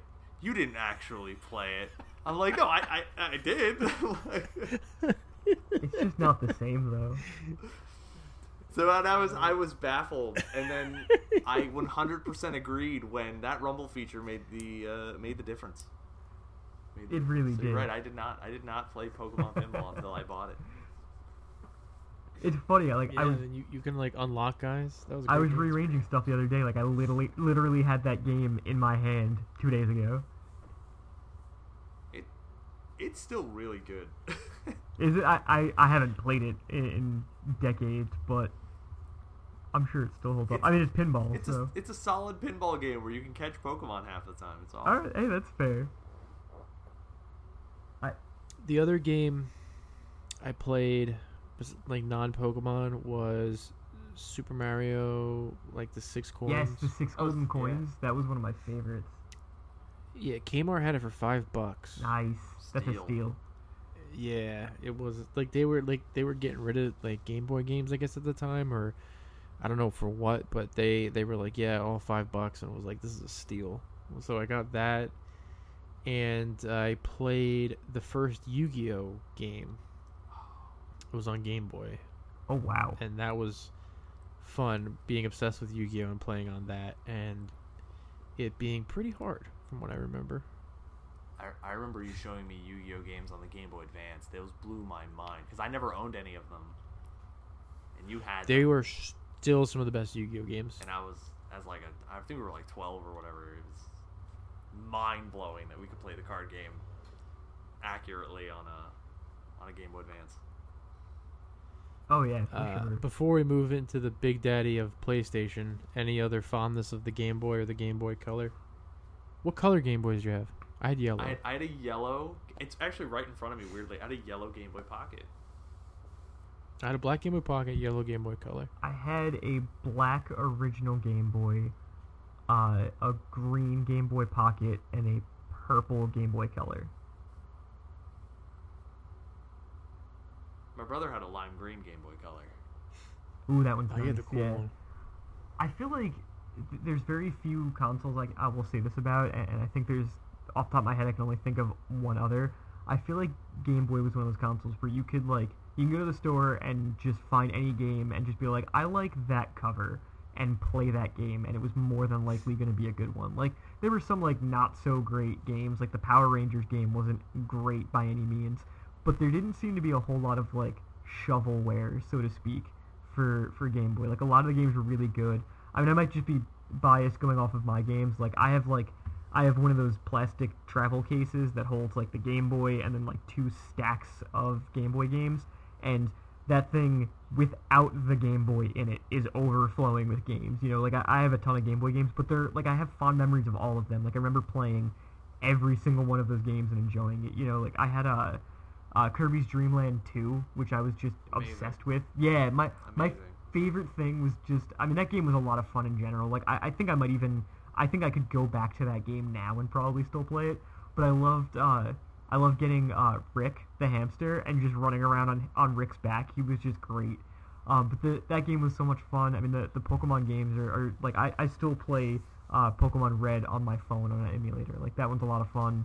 Um, you know Pokemon Yo, you put Pokemon Red on your Zune, uh and I was. Mm, It wasn't- Oh my god. it wasn't my Zune. It was my uh, I had an iRiver MP3 player, and it was uh, it was hacked running custom firmware. And I used to play Pokemon, and I used to play Doom on there during lunch periods. Of course, you could play Doom on it. You Oh, you can play on Doom on anything. Um, but but yeah, I I just had so many Game Boy games, and like they were just all good. Like I, I would always bring like a stack of Game Boy games with me anywhere that I went. Like that thing was attached to me. My my parents used to joke that uh, my very first word was uh, batteries because I was always asking for AA batteries for my Game Boy. Um, but yeah, like I, I double dragon for that too, and that was a lot of fun. Um, that said, I I, uh, I actually did a review for a a friend of mine um, for his he has a YouTube channel. and He wanted me to do a review of um, the new Link's Awakening for for Switch, and I, I like as as soon as that came out, I was like, I'm doing a review of this game. I have to because that was on Game Boy. Uh, Link's Awakening was my first Zelda game, and it was just it was really really good you know like i i, didn't beat it on the original game boy because i was just bad at everything but that game was a lot of fun. It was really cute and it was a good introduction to zelda and it was but it was also very different from all the other zelda games. Like i would i would play that one and, and start it over repeatedly. That was just it was just a lot of fun to, to play. It was a, a really cool like vibe to that game. And it was like it was probably like the first like adventure game that i had so it was very different from a lot of the other games that I was playing, like Pokemon being an RPG and, and um, like Double Dragon being a beat 'em up and stuff like that. Like Zelda was just a completely different world. I, I, uh, completely agree with you in terms of Link's Awakening. My brother had it, so I, it's mainly my memories of that is him playing it. Um, but what made the game, I think what makes everyone love the Game Boy so much is that it was portable, right? Like a lot of kids had them. Uh, that link cable with Pokemon, you know, with all the kids at the playground, like watching two other kids battle each other's Pokemon is is really exciting. And it was like you said, it's attached to you, so you know you get to just you know like I said, playing Kirby's Dream Land 2 or Super Mario Land 2 or God, I don't think I had I didn't have that many games for the Game Boy, but I just remember like yeah, playing Pokemon Blue and Red and it, it just you know in the car and you know when me and my parents you know my brother drove up to Connecticut, we had our Game Boys. Yeah, and that's one of the things too. Who did you It was, one of the start with in Pokemon? I, Sorry, I go was gonna say it was one of the first things to be like ubiquitous. You know, like everybody had a Game Boy, so somebody had a link cable. Everybody had Pokemon, so like you said, we could go out uh, on like the field, uh, you know, during recess um, at school and just be like, well, somebody's gonna take out their Game Boy and we're gonna start Yeah. playing Pokemon. You know, like somebody around you always had it to play with, and it was cool. Yep. And someone's gonna throw out Kangaskhan and then Mega Punch me to death, and I don't want to play. Who did you start with? Who's your first starter? oh, Squirtle. I Bulbasaur. See, I started with Charmander, who is very easily. I love Charmander, and I will never back down. But Charmander is easily the worst starter in Red and Blue. Yeah. 'Cause you have- He's just the hardest. Yeah, you're at a disadvantage for the first two gyms, and then even for the third gym, you're not at an, you're not at a disadvantage, but you don't have an advantage either. But it's very difficult to get past uh, Brock and Misty if you're using Charmander. Like you've got to find someone else and train them up. I was I was recently playing um, uh, Pokemon Blue as like a Nuzlocke. So when your Pokemon die, they die forever. Oof. Yeah. And I rolled Charmander, and I haven't played these games in years. Uh, and this is to have Charmander not die in the first boss fight, which is Brock. I was Almost using impossible. like Leer. I was actually using the move Leer to lower their attack stat. So I'm like, I'm just gonna grind you out. What's funny is I I, worked. I recently uh, figured out because I've been playing more Pokemon games recently. I'm actually I've been playing uh, Alpha Sapphire uh, on lunch at work, and I've kind of recently discovered the usefulness of those the stat changing moves rather than having attacks. Like you've got four spaces, which isn't a lot, but like it's good to have like one stat changing move and then three actual damaging attacks. And uh, you know, like my girlfriend was uh, playing um, Let's Go Eevee when it came out, and she would like refuse to use like Tail Whip or Sand Attack or Leer, and I'm like, I'm telling you, if you're not going to be able to take them out in two hits, then you need to use one of these moves to help you out. And she's like, Nope, nope, full offense. I'm like, but. Uh, okay, that's fine. Do whatever you want. Like that's that's, the how I. Let's go. but that's And then you can't you can't beat Mewtwo and you can't beat Green. Yeah. Without the stat changing moves. Yeah, because so I have Let's Go Pikachu, and I actually beat it and got all 150 Pokemon in it. Um, it helps that you can trade with Pokemon Go, but they, it's so with Pokemon you you catch them, you throw the ball and catch them, but for the birds and Snorlax and Mewtwo, you have to actually battle them first, and then catch them. And they're all difficult. And the trainers too they're also pretty difficult. And i know at the end of the game you fight green uh, you could fight blue and you fight red you fight red and they're pretty difficult if you don't use like a combination of moves like if you're just all offense you'll lose like it's meant to be an easy game but it's really Yeah. not at I mean, she stopped is playing a long time still ago. broken? yeah Sand Attack's Wait, how how is Good. Sand Attack broken? Accuracy fell. You can't hit anything anymore. Yeah, that and like double team. Like if you just double team Yeah. everybody. Huh. I've I've never in my life ever wanted to play competitive Pokemon, and I still don't. Nope. But it's it's a pretty intense thing, and I just remember reading like there's probably it was like a, a, a you know how internet forums get really rowdy, and I might have been like 16 at the time, and someone was like trying to convince uh, another user that the move Swift is incredibly useful, and the guy was 100% right because Swift has like 100% accuracy or something. Yep. So it's Never it's like if you run into something it, where like some, and I think Swift always has priority, something like that. So it's like if you run into where someone has like a sliver of health and you your Pokemon has Swift, you basically always get the knockout. So it's actually useful to have. I'm like, so it's a pretty intense game that I would never ever play. um, speaking of intensity, I found most games on the PlayStation very intense. I don't know if you guys had PlayStations and what your thoughts were on them. I I loved my PlayStation. I remember the first games we got were my brother got Final Fantasy VII, Nice. and I got Croc Legend of the Gobbos. Nice. Someone really made out way better. It was obviously me. um, but yeah, we didn't have a memory card, so we had no idea the PlayStation needed like memory cards to store anything. I hate that about PlayStation, and I think that was one of the things that turned me off to it. I actually hated the original PlayStation. Stand by it. I hate it. you it. do? Oh, it's fantastic. hate it. My mom got me the original PlayStation for my birthday one year, and um, she bought it, and it she gave me like seven or eight games, and I think they were like, and I I don't, I don't so I had the Saturn, Mhm. I got the Sega Saturn for my birthday, and I loved it, and I got I still have the demo disc that it came with, and I got Knights Field of Dreams. I got I played Sonic on it. I played Virtual loved Virtual Fighter. Um, I still love the Saturn, and some of the games were like more intimidating for me compared to like how they were on the Genesis.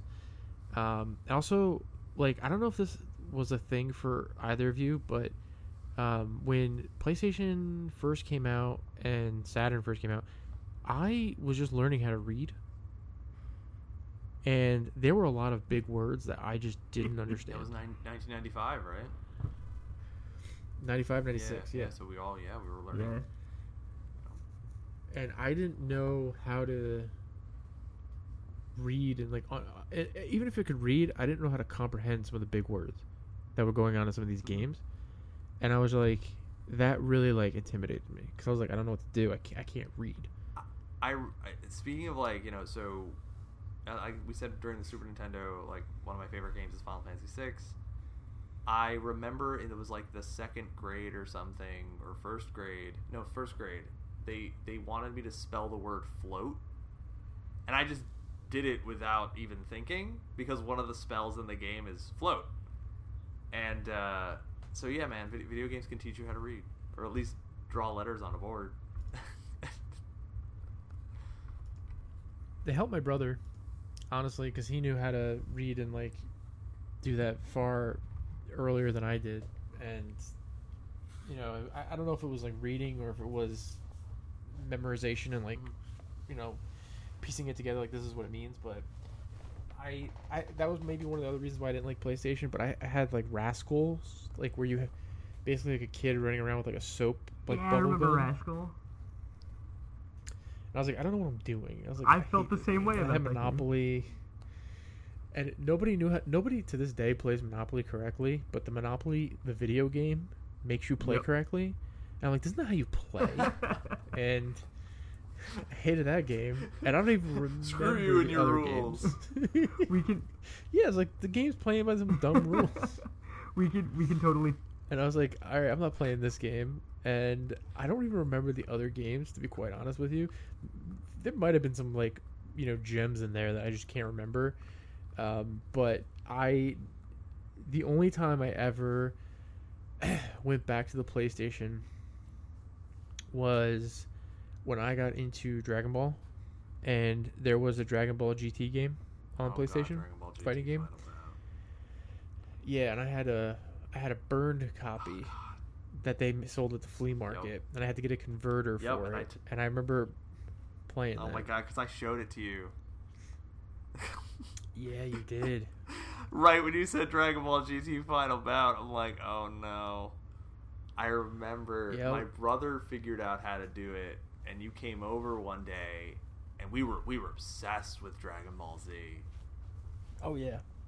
and you were just like, wait, there's this Dragon Ball Z game on on uh, PlayStation. I'm like, no, it's Dragon Ball GT, which I don't even think was in the United States yet. Nope. and the cover was like Super Saiyan 4 Goku, and it just like it looked, and it was a paper cover because it was a burned copy, and we played we played that game for hours, and it's a terrible 3D And- fighting game, but we played it, It, for. it was Goku. Yeah, it was Goku in the blue gi. oh that was like, it. It was Goku orange. Blue Gi. It wasn't Super Saiyan. I was 4 like, Goku. Goku wears orange, not blue. What is yeah, this? yeah. It it was I saw an English copy at GameStop around that time, and they were trying to get four hundred dollars for it. And mom was like, "You're out of your mind." so just go to the Route 18 flea market and like and get a burned copy. uh, Fun fact: I actually, my friend. So years later, they re-released Dragon Ball GT Final Bout in America with the Super Saiyan 4 cover that you're talking ah, about. that's why I got it mixed up.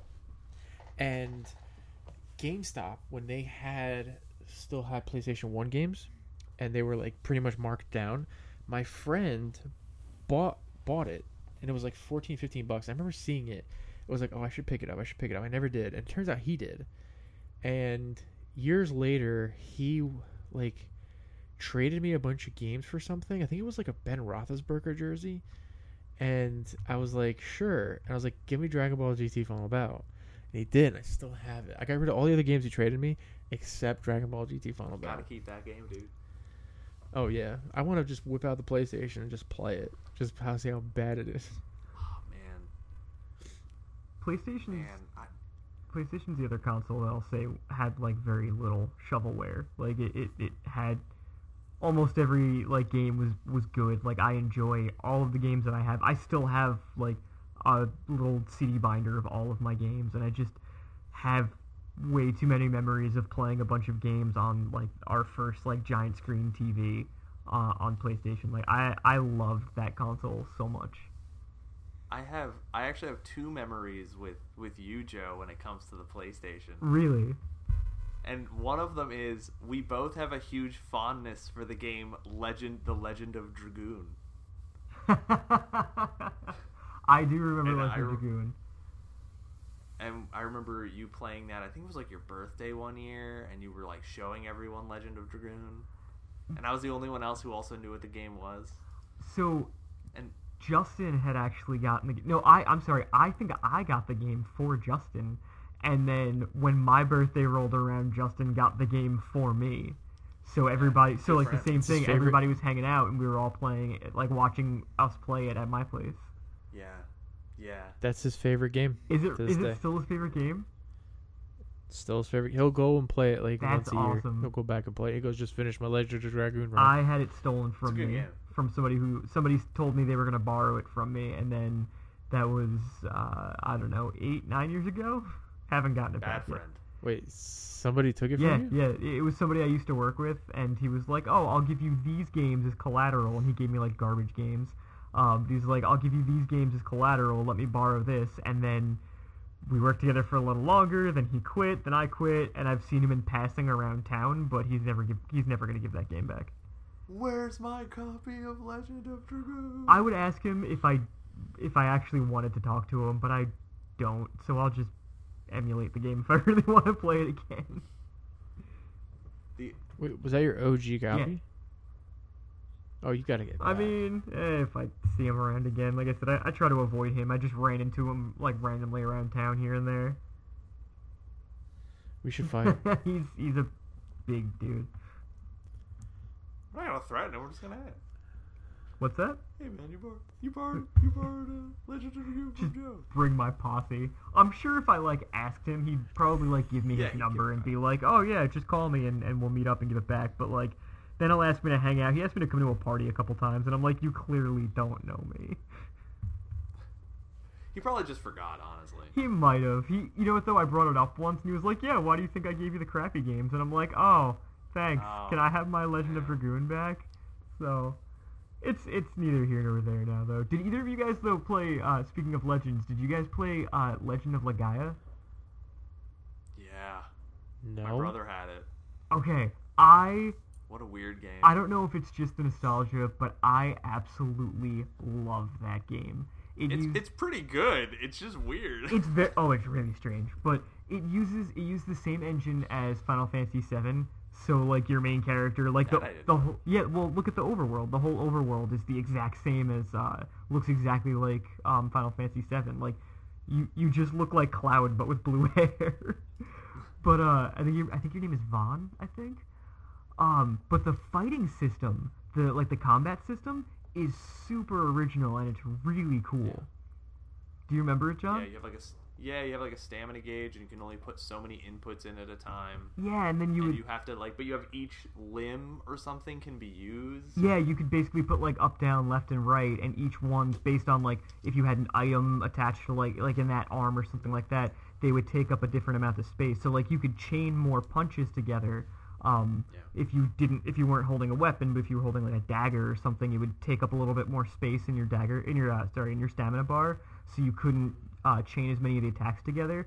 But like if you did certain uh, combos uh, of like combinations of those uh, like limbs or whatever, then you could do special combos against the enemies. And like the enemies were pretty original and cool looking too. But like the whole game was crazy, but it was so cool.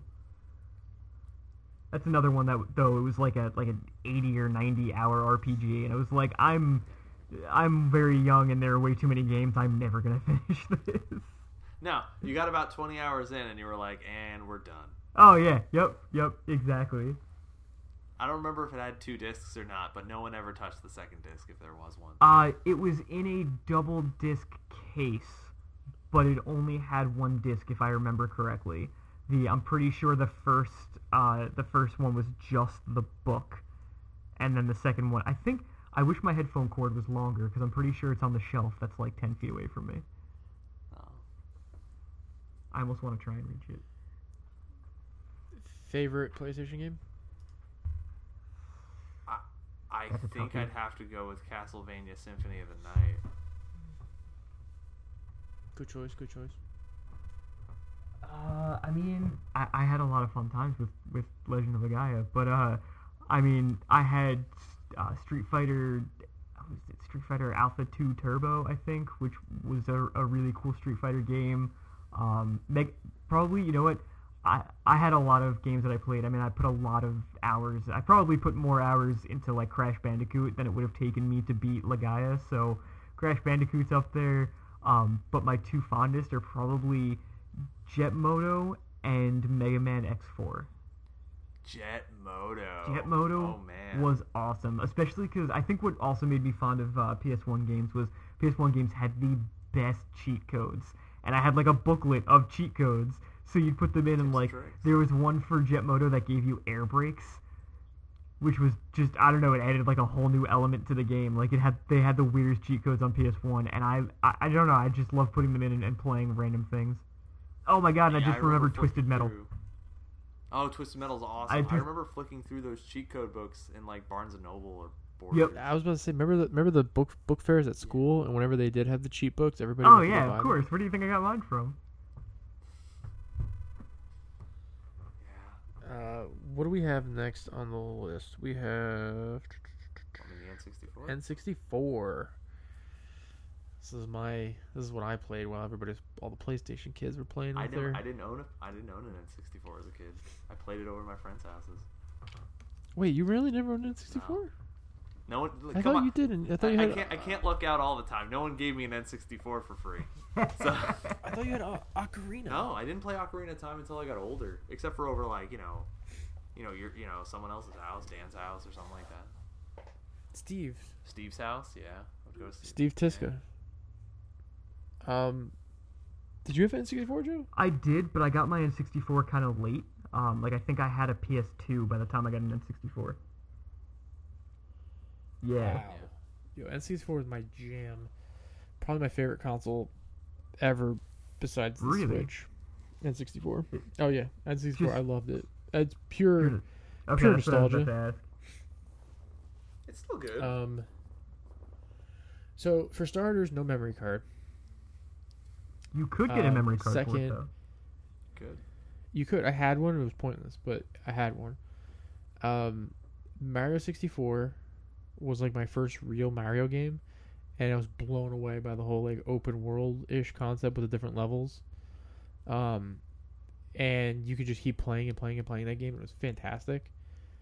Um, Star Wars: Shadows of the Empire. I I saw Star Wars not probably the the year it came out for the first time, and became obsessed and loved Shadows of the Empire and the lore of the expanded universe of Star Wars.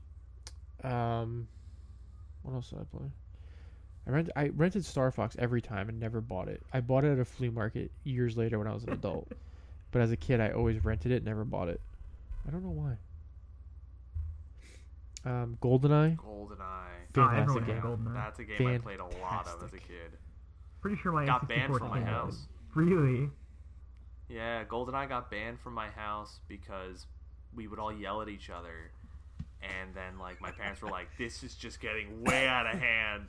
You can't play this game anymore. So we just went over to someone else's house to play GoldenEye. Doesn't d- don't your parents know you don't ban GoldenEye? You just Um, ban Oddjob. And then well, of course, Oddjob was banned. who remembers seeing the commercial with people with people dressed in giant like um, suits imagine me and you and oh, you yeah, and yeah, me. yeah. Da-da-da-da-da-da-da. And it was original smash yes, brothers yes. i loved original smash i rented it a bunch and then finally owned it later did i ever own it No, I definitely did. Um, I think I owned original Smash not too long after GameCube came out. Um, or around that time, but I rented it a lot, and I could never unlock Luigi, which could never get me to unlock Ness. But I don't. I personally, right now, as an adult, I do not like Smash. I think Smash is a, it's a f- okay party game. I think people take it way too seriously, and I think it's like concept wise, it's cool. And, but if it was like meant to be a party game, I think it'd be better. So you, the overall series, or specifically N64 Smash? I like the. I don't like the series as a whole. Okay. I I do enjoy the N64 one a lot. So I like the, I like that one, and I like Melee, so even though Melee is like the most competitive one. so like my understanding was Smash was built as a party game. It was never really meant to be like this serious competitive fighter. It just over time became one. yes, it did, and people took it seriously, and it kind of ruined it for everyone. I don't. I I don't know anybody who plays Smash just for fun.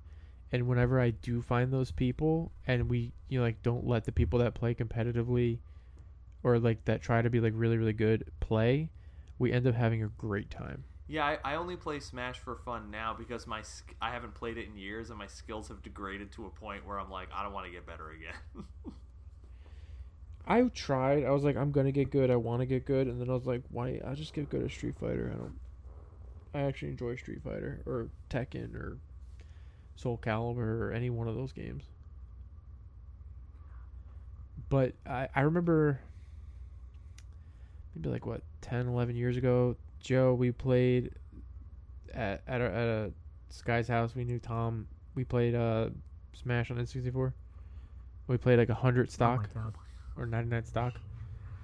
And we wouldn't stop until we won. And like i don't know who won. But i remember i was pikachu.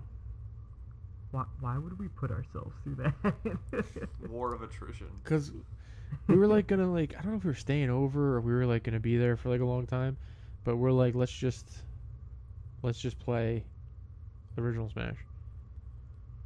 But i enjoyed original smash a lot. I liked that it was simple. it was a good party game had an interesting single player mode. Um, melee was cool because mewtwo was there and i was like you have to put your game on like leave it on 24 hours. And i never did that. Me and my brother actually um, played a hundred or 700 multiplayer matches to get mewtwo. Yeah, yeah, that, that's how I Um, do. yeah that's what we did. We didn't leave it on because like electric bill and like god forbid we caused the fire that's what we were told so we didn't do it. Um, but the um, yeah af- smash uh, for the wii ruined it for me. And then i never liked them ever since. The newest one's okay. It's it's not bad. Like i don't hate it. I just don't have anybody to play with who doesn't like you know treat it doesn't take it seriously. Everybody takes it I- seriously. I, think I think you're hitting more of like the original Smash came out when we were kids. We were like eight, nine, ten, whatever, and then Melee came out. We were in our early early teens and still kids. So like none of us really played it super competitive, and the main memories of that are like I'm going over my friend's house, having a maybe there was like a sleepover or whatever, and you just played Smash all night, and you all just were laughing and sharing rumors and thinking Goku's in the game, and Goku's not in the game, and you know, and and all these weird like unlock rumors, and and you're just, you know, playing. Oh no, you have to play on hard difficulty as Captain Falcon, but you have to die four times, and like you know, it's Oh yeah, I, uh, the old like some of the best gaming memories, regardless of the console, even to this to this day, not so much because the internet kind of ruined the allure of it. Um, was those old playground rumors about games, and even for um, Smash Melee, there was like in one of the magazines, somebody put a still of Sonic in it, and everybody was like, "Yo, Sonic's in the game." got to figure out how to unlock him." And, you know, obviously it turned out not to be true. But, like, back then, you, you look through magazines and like you found secrets or like people on the playground or even like we didn't talk about it but like in the arcade like for like imagine playing Mortal Kombat 2 in the arcade and then somehow doing the trick where like reptile shows up and you're like what the hell did I just Yeah. do? And people are like can you repeat that? And they're like no. No idea what happened. but everybody around you is about to watch and like witness it and then tell all their friends and they're gonna be like no that didn't happen. People be like yeah it did. And then you have the camp that was like i was there and the other camp was like no i wasn't. Like and nobody could re- replicate it because nobody knew how to do it it it's it's amazing how the internet's brought us a ton of amazing like you know knowledge and you know opportunity. But at the same time in terms of at least like games i don't you know like a game trailer means so little now because i can watch it anytime i want. Instead of if i ever saw a game trailer as an eight year old you only saw it in a specific place and then you never saw it again and you had to have it burned in your mind to remember what that game was or whatever so like or had the notion to write it down yeah, yeah. So like you lose you lose the like the mystery aspect of just things because you have you have the ability to just look anything up really easily or find footage that you want. Oh, do I want to buy this or not? I'm just going to look it up on, you know, I'm going to watch someone play it on Twitch. Okay, do I like it? Yes, no, eh, pass or or buy it. You know. e- even early internet like to early two early mid two thousands internet, um, it was still like a vastly maybe not for Joe, but for the rest of us, it was a vastly like undiscovered place, and you know you would have those. I like, I still my my one goal in life is I want to buy a website called Pojo.com. Oh my god. And the only reason I want to buy it is because that was my. F- I love card games. Like we talk about card games a lot. I love card games. Uh, Pojo was like my one-stop shop for card games, and I um was like I, I go back to it from time to time, and it's like it's not this. Like there's some articles and some links to like how the website looked back in like 2003 or 2002, um, and then there's you look at it now and it's it's very different. It's not what it once was. and um I, you know, that's what like the early internet to me was, and that's where you found a lot of these like rumors about random things. Wow, I just But Joe's the only person I know who can navigate the internet. I just I just uh, I just typed in pojo.com. It actually still exists. oh yeah. You you were the one who showed me Pojo like we were like 12 or whatever and you were like we were talking about Yu-Gi-Oh or Pokemon and oh you got to see this website it'll show you all like where are like what cards come in each set and I'm like what are you talking about? Yeah, that was that was where I went. Like I don't I found I used to find the uh the magazine because they used to make a magazine. And I used to get the magazine and and it was like check out our website pojo.com. So the moment we got a computer, it was like pojo.com. It was registered in 1997. yeah. and it's Glory still days. around. Wow, there's a lot on Of it. the internet. Monster Rancher, yo. It didn't have video games much. It, only if it was like about one of those like main anime things. It was more of a card Mhm. game website, but it, it it if like the Yu-Gi-Oh video games came out or like the Dragon Ball Z ones or um Magic the Gathering um had a few you know they would show up on there. But um so moving down the video game memory lane after the N64, did anybody have a Dreamcast? I had a Dreamcast as an adult. not I as a never kid. had one as a kid. Now my I oh, I played it at a store once. That's about it. my cousin had one, but I didn't have one for myself. It was either GameCube or Dreamcast, and I was like, I want to play Star Wars Rogue Squadron 2, so I'm getting a GameCube. Um, That's fair. so okay, I and I really don't have memories playing it as a, an adult yet, but the um. So next is I believe PlayStation 2. Most people's favorite console ever. I still prefer the original It's- PlayStation. Yes. Really? I hate them both, but I prefer PlayStation 2 solely for the DVD player. PlayStation 2 was amazing. I mean, it, it How could you hate it? I'm that bitter thing? because they killed Sega. Sega killed itself. yeah. No, PlayStation It killed made. Sega. We just mentioned the Sega CD and the 32X like a half hour ago. Sega killed itself.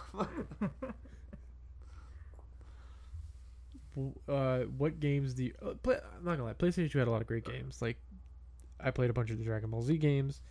Um, I played a bunch of the Dragon Ball Z games. Uh, More Dragon Ball Z games. oh, that was my first experience to like shooters and like Call of Duty too. okay. Okay. Call of Duty also not two, but um, and I didn't play on the internet because I didn't have the internet till later, and I didn't know really what the internet was. Mu- I mean, I knew what it was, but I didn't know like how to hook it up to the PlayStation. So I played like single player Call of Duty and thoroughly enjoyed it. But I, I didn't really like when I first got the PlayStation. I just used it for primarily for DVDs. I mean, it was the cheapest DVD player around. Oh yeah, for sure. So it just it it's what made it sell like whatever 150 million units. And But and it played games, so like it, it, there was the extra value in it as well. yeah, if you had kids or if you, even if you only wanted to buy two games, it was worth it. Mm-hmm. It's worth it. I I remember getting getting the PlayStation 2 I think a year after it launched. And the only game I owned was Gundam Journey to Jaburo. Which is really not a good game, but I remember absolutely playing it every day after school. Me and my brother would play it all the time. And there's just I don't it's it's weird uh, to know that like I remember like weird games on the PlayStation, like the game Enter the Matrix. Oh my god. I remember yes. borrowing from a friend. l- about the movie. yeah, and it's really a bad game, Yup. but I remember really playing that game only because it had slow motion in it, like Max Payne. I was like, this is so cool. But there, like the the one thing I because we like made a list, and the one thing I wrote down next to PlayStation Two was demo discs, and demo discs for me were like absolutely mind blowing because they existed on PlayStation. But this is Saturn had and. Saturn. The Saturn had them, and but the demo discs were like, here are these games you've never heard of, and some of them aren't even out yet, and we're allowing you to play them. And I just it, it it just blew my mind. That's like the first time I played Shadow of the Colossus, which is probably my favorite PS2 game. And that's what introduced me to that. And then my brother, who was older than me, ended up buying it, and then we just I just watched him play it for hours. Did you guys hear of, Joe? Uh there was a game on PS2 called Malice? The game that got forever delayed. Yes, okay, so I'm not the only person. It was I remember reading about it in uh, Game Informer and probably in Game Pro also because I was subscribed to both of them for a while and uh was really excited for it and then it just went to the game graveyard and it was like even as young as I was, I was really disappointed um, that it got canceled and then it got picked up by another uh, another developer and when the game finally came out. Now I I personally enjoyed it. Like I bought it when it came out. Um, but it's it's like a very short game. Like the first playthrough might take a while, but once you understand how the game works and what you have to do, it's like a four-ish, maybe five-ish hour game. Like it's very short. Um, but like I said, I enjoyed it for what it was. I think the main character is, is like charmingly cute. Um, that being said, that was what taught me that if a game ever switches developers, it's done for. You know, like while while I personally enjoyed it, I still knew the quality of the game wasn't there. Like it still wasn't that good of a game, um, which was it, it was disappointing because it was supposed to be a lot more than it was. Um, and I went back and played it like two more times through, and it just as good as I as I thought it was, it just doesn't hold the quality that you know a full priced game should have had. Um, but I mean, PS2 also brought me uh, DDR, so I spent you know My Yeah, DDR got big around that time. So Oh wow, I forgot yeah, about DDR. I spent a lot of time. My brother bought the pad and everything. I had like three different ones because the the soft pads they they suck and they just broke so quickly. Either that or I just played a ton of DDR. Um, but yeah, li- like that, that I used to have friends over all the time, and we would just spend hours playing DDR because it was you know genuinely a fun game, and you it was an arcade game that you could bring home and play. Yep. Um, that said, uh, I mean, I spent a lot of time in those. Um, you would be hard pressed though to convince me that there is a better game than uh, Tony Hawk's Underground or Tony Hawk's American Wasteland.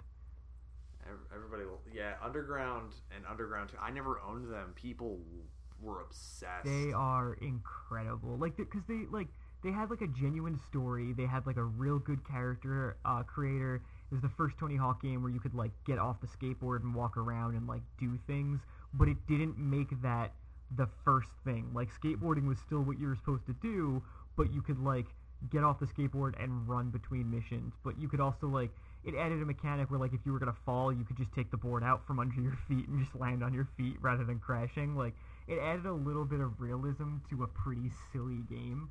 Um, and, and it just I, I really enjoyed it. I, I'm still kind of like amazed by those games that you know American Wasteland and, and Underground One and Two are just such incredible games. And like the later Tony Hawks came out and they sucked. Like Ride was bad. Project Seven was an atrocity, or it was it Project Eight, whatever it was. Tony Hawk's Project something was just an atrocity. It was so bad, but those Tony Hawk games were really, really good. Um, that said, when I got my PS2 though, uh, was my sister's friend. Um, I think for my birthday had bought me uh, Final Fantasy X, and I didn't have There my. I didn't have my own PS2, but my stepdad had one.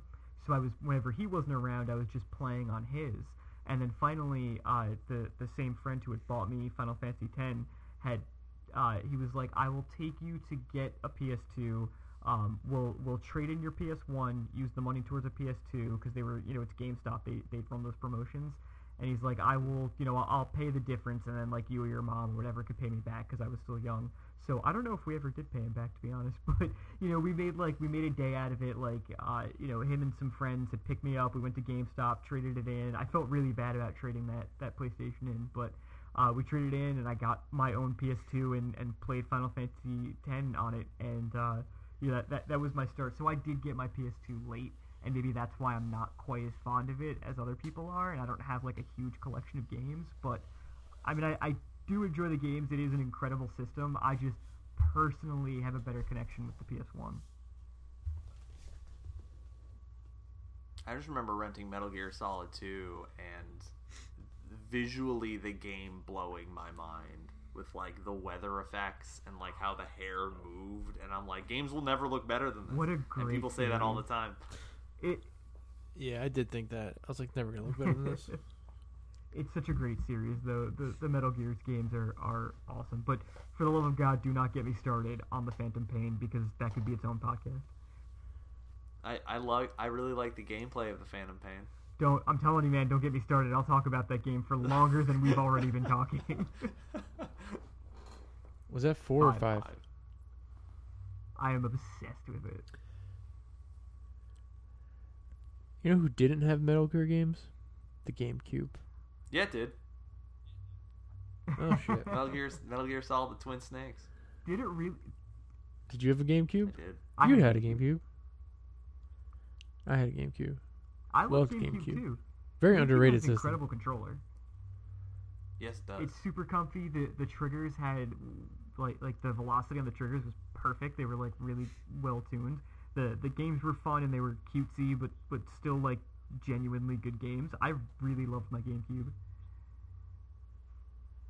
Very much um, the one of the better controllers up until the Xbox 360 or the Xbox yeah, One. for sure. The only crappy thing about the GameCube controller is the second analog stick's not that great. The C stick is just a little weird, but everything else about it is just pretty solid all the way around. While I agree, it's still better than C buttons. oh, absolutely. Yeah. Oh yeah. I The the GameCube had some pretty good games on it, like Mario Sunshine. Mm-hmm. I remember I couldn't beat it and I was so frustrated. I went to your house, John, and I was like, "Can you just copy your memory card to mine Oh, so I can just say I say I beat it?" And you're like, "All right," Yeah, I and you did. I have more fonder memories of the GameCube than I do of the PS2. Definitely. Which is weird because I played both a lot.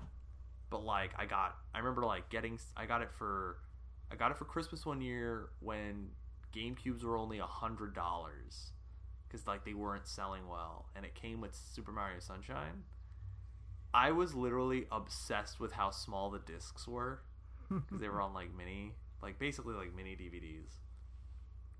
These like micro discs, and I yeah, played the crap out of Super Mario Sunshine, Metroid Prime, uh, Resident Evil 4 when that game came out. I think I beat that game like five times in a row. And of course, Smash Melee.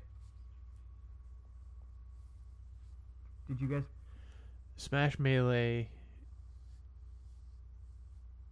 Super Mario Sunshine, Luigi's Mansion. Um, mm, you know what sucked on it? I thought Mario Party. I'm not Mario Party. Yeah, Mario Party and Mario Kart. I like Double Dash. Double Dash had the um I just love the co-op aspect where like you could switch off whoever was like better at driving or some people were good at different parts. I I don't know. I wasn't a fan personally. Like I didn't think. I thought the last good Mario Kart was N64, and then the Wii one was pretty good. Oh man, I don't.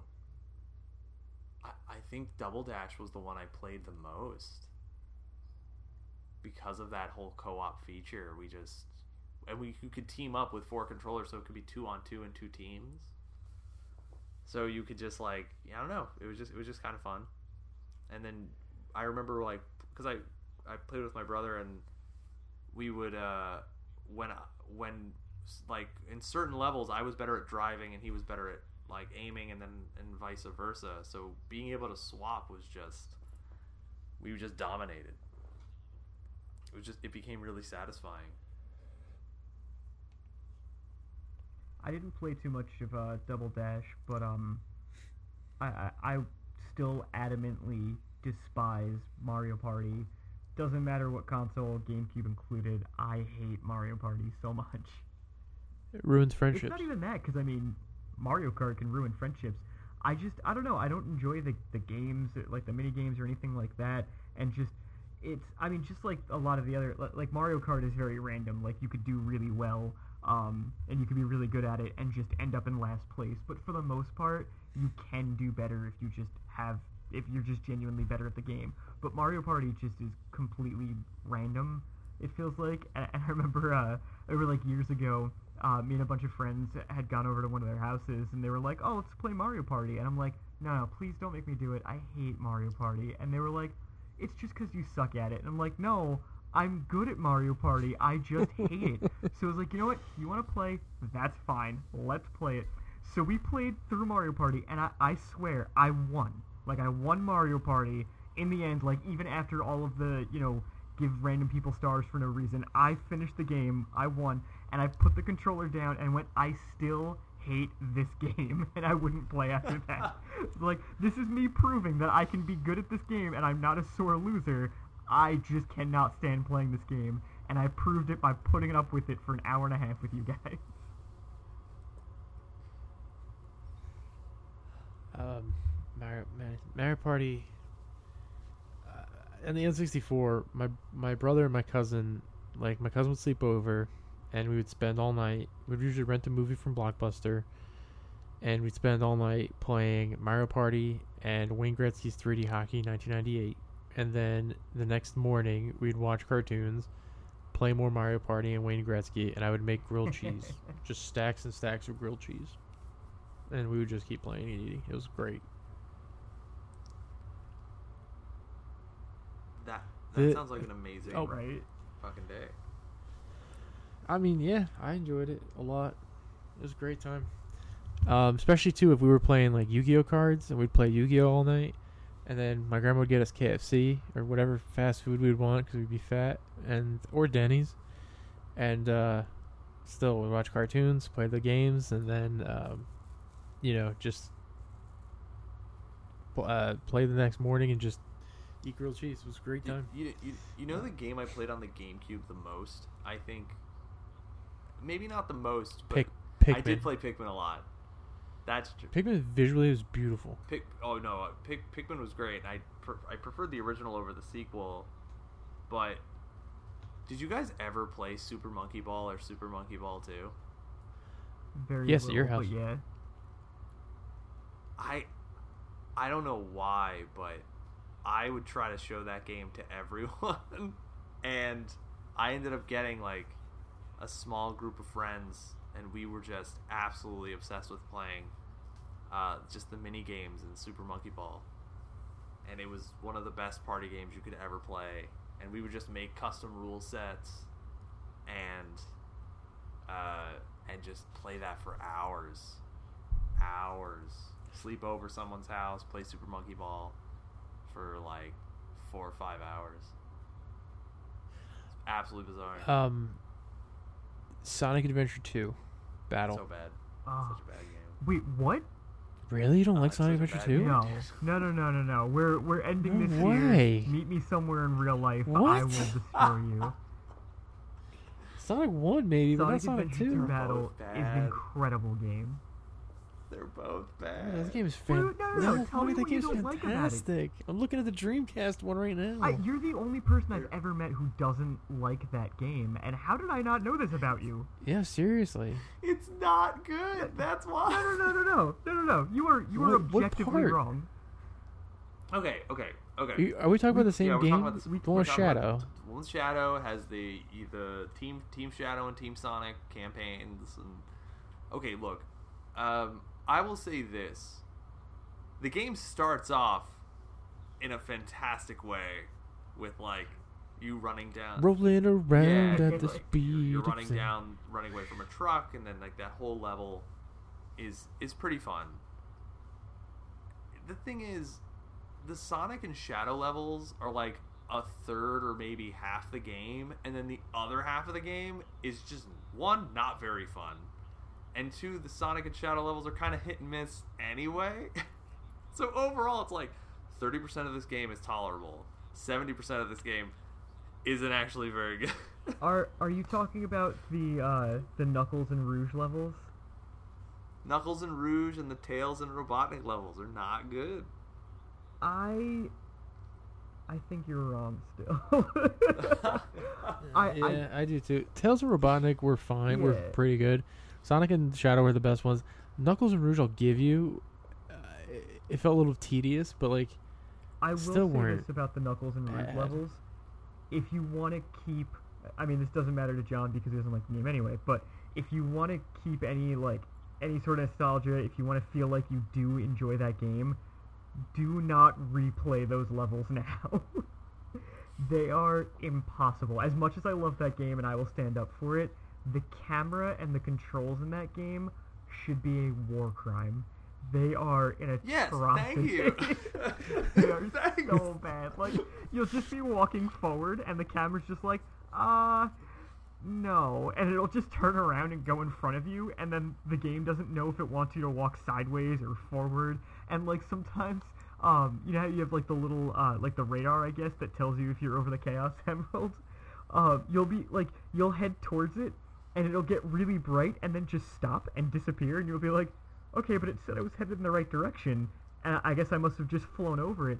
And then you'll just like you'll dig in a random area and you'll find the Chaos Emerald, but your radar's not going off at all. Like, but I, w- I was on top of it. How does it not know that I'm near it? Like that those levels, like I said, the the camera. Like I, I'm not big on the radar. The camera and the controls are an atrocity. But I'm also like we're spoiled now by games with somewhat decent controls. Like I can't even play the Sonic levels correctly, let alone the the Knuckles and Rouge levels. So it's it's different in that sense. But like I, I I still like I have a lot of fond memories of that game. I really enjoyed it. The multiplayer is a lot of fun, and I think the the Chao Garden is like a really cute and very nostalgic uh, addition to it. Like I really like taking care of my chows. oh yeah, Yeah. the Chao Garden. I- You could uh, I'm gonna- you could put them on uh, your uh, Game Boy Advance. Yeah, if You you, have, could? I Yes. have that cable. You could. The cool thing, you could put them on your Game Boy Advance But not only could you do that, you could put them on the Game Boy Advance without having a game in the Game Boy Advance.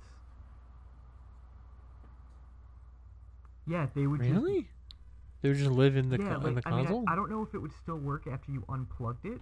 Um, like you might have had to keep it plugged into the the console, and i- if that wasn't the case, you at least needed to like leave it turned on. It wouldn't like be persistent in memory or anything. But you could uh, you could plug the game Game Boy Advance into the GameCube and play games and stuff with the chows, and then like move them back from the Game Boy Advance back onto the GameCube. Oh, that's pretty Yeah, cool. there I were only two games that. that I knew of that supported that. Um, that was Mario. Uh, sorry, Sonic was one of them. The other was uh, uh, Wind Waker. Oh, the so I, I just I just want to say about Sonic Adventure. I'm not trying to be super negative. If you like the game, that's fine. Uh, I'm actually super fond of Sonic Adventure One. Like I actually like that game, but I will still say the game is bad. uh, so I'm not trying to like belittle anyone who enjoys playing it, but But I do feel belittled. in I'm sorry. I'm okay with belittling you, Joe. I'm just that, that's fair. I mean, we've known each other long enough. You can belittle me now. You've earned it. the Uh. the other game that did um, GBA support was uh, what's it called? Zelda Four Swords Adventures. Wind Waker? No, Four Swords Adventures. Oh yeah. And I think Final Fantasy Crystal That was on the Game Boy. No, isn't Four Swords Adventures on the Game Boy?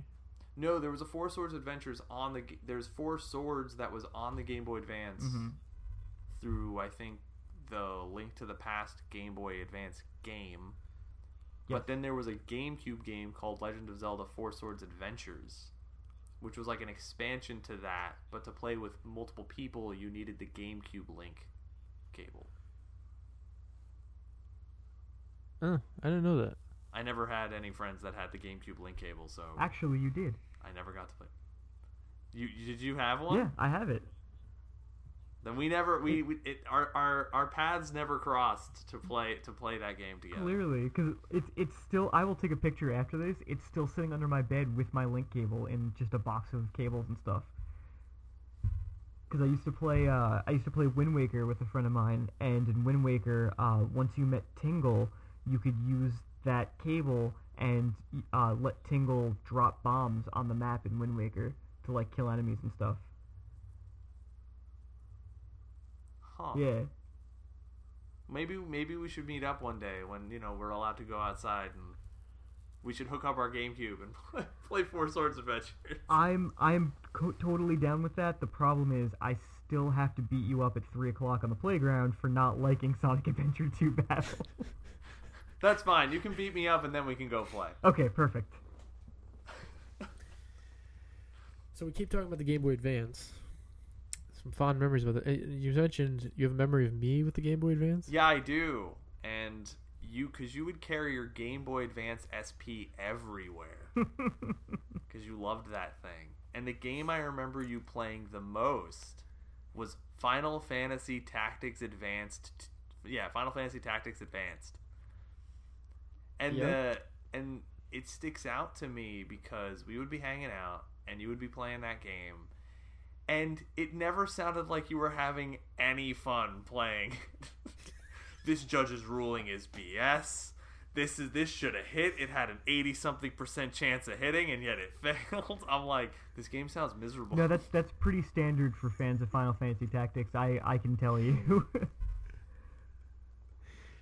I I don't remember why I got that game. I got it. I got the SP for my birthday, and then it actually got stolen out of my gym locker. uh, Um, but in it, the I had Sonic for the Game Boy Advance. I still have my Tactics game that I got on my birthday. I have it on my shelf here. Um, I don't remember. I got it. I think because you guys and like other people liked Final Fantasy so much, and I never played a Final Fantasy game. So I'm like, let me get a Final Fantasy game and just play it. So I got you that got one. one and random it was so it was fine, but this was before cell phones where I could call and be like, "Yo, is this a good game?" Um, the one thing that really got me was like characters when they died, they died for good, and I, I that's fine if you like that kind of game. And like on the Switch, I love Fire Emblem Three Houses, but I turn that feature off. Or I don't. Is it a feature? Yeah. No. Somebody's telling me that it was, but I remember I made sure not to have it on because I was like, I don't want my characters to die and make my life mean, you difficult. put a lot of work into training them, only Um, for them to die because you can't get within range of them with the Phoenix down fast enough. some of the ones in um fun in Fire Emblem Three Houses are like some of the characters like some characters are obviously just going to be a lot better than others and some of the other ones are going to fall by the wayside. So they're not going to get like boosted up and it's like oh great. But tactics that was my thing with it like I wanted to beat it and like I, I, I liked it. It was just hard. Like really really hard and I was like I'm not to let this game intimidate me and I got pretty far if I'm not mistaken. I don't remember why I never finished it, but I got pretty far. It's really not. It's not an easy game. Like I, I have the the original one for PlayStation, and then I have Advance, and I don't think I've beaten either of them. And I enjoy both of them a lot. Um, I, I do like in in Advance it has uh your characters don't die unless you're in like a certain area. Um, there, there's like a couple like levels on the map that they can die for good. Otherwise, they just like they come back after the the battle's over, which is a cool feature, and I like that. But I I, mean I really like the story. I, I like that kind of um I don't know what to call it. That that like the brave style of, of Final Fantasy games. Like I really like those when they're based around the Zodiac stuff. Um, but I just Yeah. I, I'm just so bad at it after a certain point that I can't finish the game, and it's such a bummer because it's one of my favorites too. You know what game sucked on the Game Boy Advance? Pokemon. You didn't like Ruby or Sapphire? Hated it. Uh, Fire Red, Fire Red and Leaf Green remakes were fantastic. Um, but Ruby and Sapphire, I did Aren't- not like. I got Ruby. Actually, my I was coming back from your house, and my mom got my brother Sapphire, and she was like, "Do you want one?" And I was like, "Yeah, I'll take Ruby." So she got it for me, and I was playing it in the Shoprite parking lot, and I was like, "Oh, this is all right." And then I hated all the starters. This game sucks. I was like, and just I don't even think I Aren't finished it. those wi- like widely around. regarded as some of the best Pokemon games, I never played. or is it or is it just Yeah, they um they Omega Ruby and Alpha Sapphire?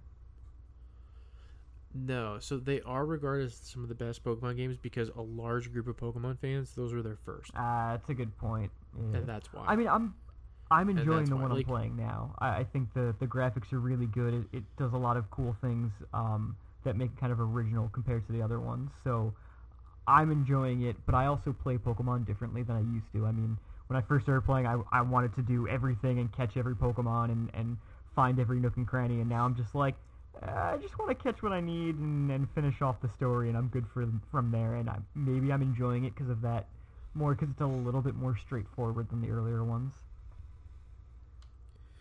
I up until even recently, I just end up using Kanto and Johto guys. That's Like, I don't probably what we recognize the most. That's why.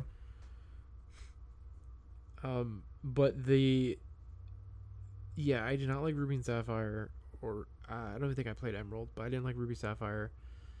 Um, I, I, I- I I remember you played a lot of. What? I remember you played a lot of Legacy of Goku. Oh, I that's did. I love that game. That was a great game. That was a great bad game. Um, I did play that. I played. What else did I play? Oh, the Yu-Gi-Oh games are probably some of the best ones. Yeah, I was always in envy. Um, why? I'm surprised you didn't play Ruby and Sapphire. I was out of. I didn't after. I didn't really play Gold and Silver that much. I stopped caring about Pokemon after Gold and Silver, Gold and Silver basically incredible. completely. Yeah, Golden yeah, Silver. they was were they were awesome. Um, I beat them, but I never like you know did you know looked for everything. I just kind of beat them. But for like the Game Boy Advance, I was playing I was playing games like Fire Emblem because I got I got that. I remember I played like the Super Mario RPG on it. Uh, it was like Superstar Saga, which was really good. Um, and and I was playing like Kirby and the Amazing Mirror and that's kind of the stuff I was playing on Game Boy Advance. I kind of shifted away from like Pokemon. I was like, I don't really care. Um, so I, I didn't even play Final Fantasy Tactics Advance. Felt out of the loop on that one. I don't. I don't even remember how many Game Boy Advance games I really even had. Yeah, I'm actually trying to think of how many Game Boy Advance games I had too. I'm actually looking at a list of Game Boy Advance games right now because I feel like I spent a lot of time playing it, and I really did love my Game Boy Advance. But I'm trying to remember what games I actually did play on there. Yeah, like I didn't have Metroid Fusion at the time, even though like Metroid Fusion's meant to be really good. Yeah, I got that like by the time I got... Oh, I played a lot of Wario Land 4 though, and Golden Sun. the I, I I a lot of people I knew liked Golden Sun, um, and the Fire Emblem games right now are worth a lot of money. I mean, I'll never sell them. But I was playing. I, I got more No. into RPGs at that point. So like, though I had fewer Game Boy Advance games, they lasted me so much longer. I think that's why like my memories of that were playing like Fire Emblem, Golden Sun, and like you know like Mario and Luigi Superstar Saga, and those games were like forty hours long or whatever. Um, the I guess go on to the next like Nintendo handheld here. The Nintendo DS, I was kind of like out of games a little bit. I played Xbox 360 at the Okay. time, but uh, I borrowed your DS, Joe, to play Pokemon Diamond and Pearl. oh, did you? I had Pokemon Diamond, and you let me borrow a 3DS. Uh, no, not 3DS, a regular Wow, DS, nice the fat man. one. And you're like, yeah, yeah. You're like, yeah, borrow as long as you want. And I was like, all right. So I, I actually had it for a while, and I was, I was like, I love this game. Pokemon Diamond was fantastic, and I like played the shit out of that game. I I loved my Nintendo DS. me too. I DS was a hit. Yeah, man. that was run. an incredible system. I remember like playing Trauma Center under the knife. My brother, my brother bought it, and just like this idea of like you can, even though it was like it was obviously just like you're not actually doing surgery, but they've gamified like becoming kind of a surgeon, and there was no other console that could do anything like that, right? Maybe the computer probably could, but it didn't feel as good using a mouse than it did using that stylus and holding the system in your hand when you're like scrubbing the screen. And you know so like that like i didn't play many conventional games on my ds as much. So i was playing like trauma center and then i played like the phoenix wright games which was like those attorney games. And i think like the game i try to recommend everyone play on the ds because i think it just exemplifies that sys- system is hotel dusk room 215 i don't know if any of you actually know what that is. I don't think so. No, it's it's like a it's an adventure game and it's pretty simple to play and it's basically like a series of puzzles but you're, it's mainly like communicating but like the way they end up using the handheld like you actually have to hold the ds like a book and you have you you I- so all the controls are slightly shifted I did play that. I now, now that you're talking about it, I do remember it, and I did play it. But I don't know what I did with it because I don't usually get rid of my games, and I'm looking at my maybe I rented or something. Because I'm looking at my DS games right now, and I do not have it. But I do remember playing that game because I, I remember having to hold the uh, like, like you were saying, hold the DS like halfway open and, and use the reflections to solve the puzzle. Yeah, you would. Yeah, so like, there's they just really used everything that console had to offer. It had a microphone in it. It you know it even used the clamshell design. Yeah, you used to have to like blow on the microphone for stuff. I think. Yeah, yeah. It was, it blew. It was it was awesome.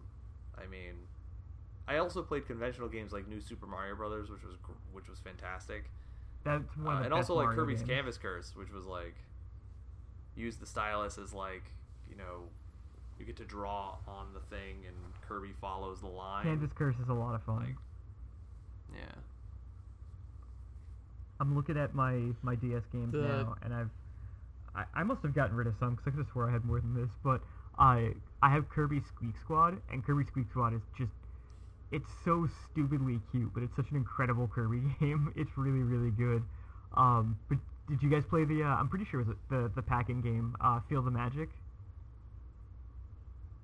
Oh, Feel the Magic wasn't a pack-in game though. No, I. The pack-in game was um, Metroid Prime Hunters, the demo. Oh, that's right. You're right. So, uh, which was actually a pretty fun demo. I never bought the actual game, but the demo was fun. But Feel the Magic was a Yeah. surprising amount of fun for what it was because it's not like a game that I'd normally play.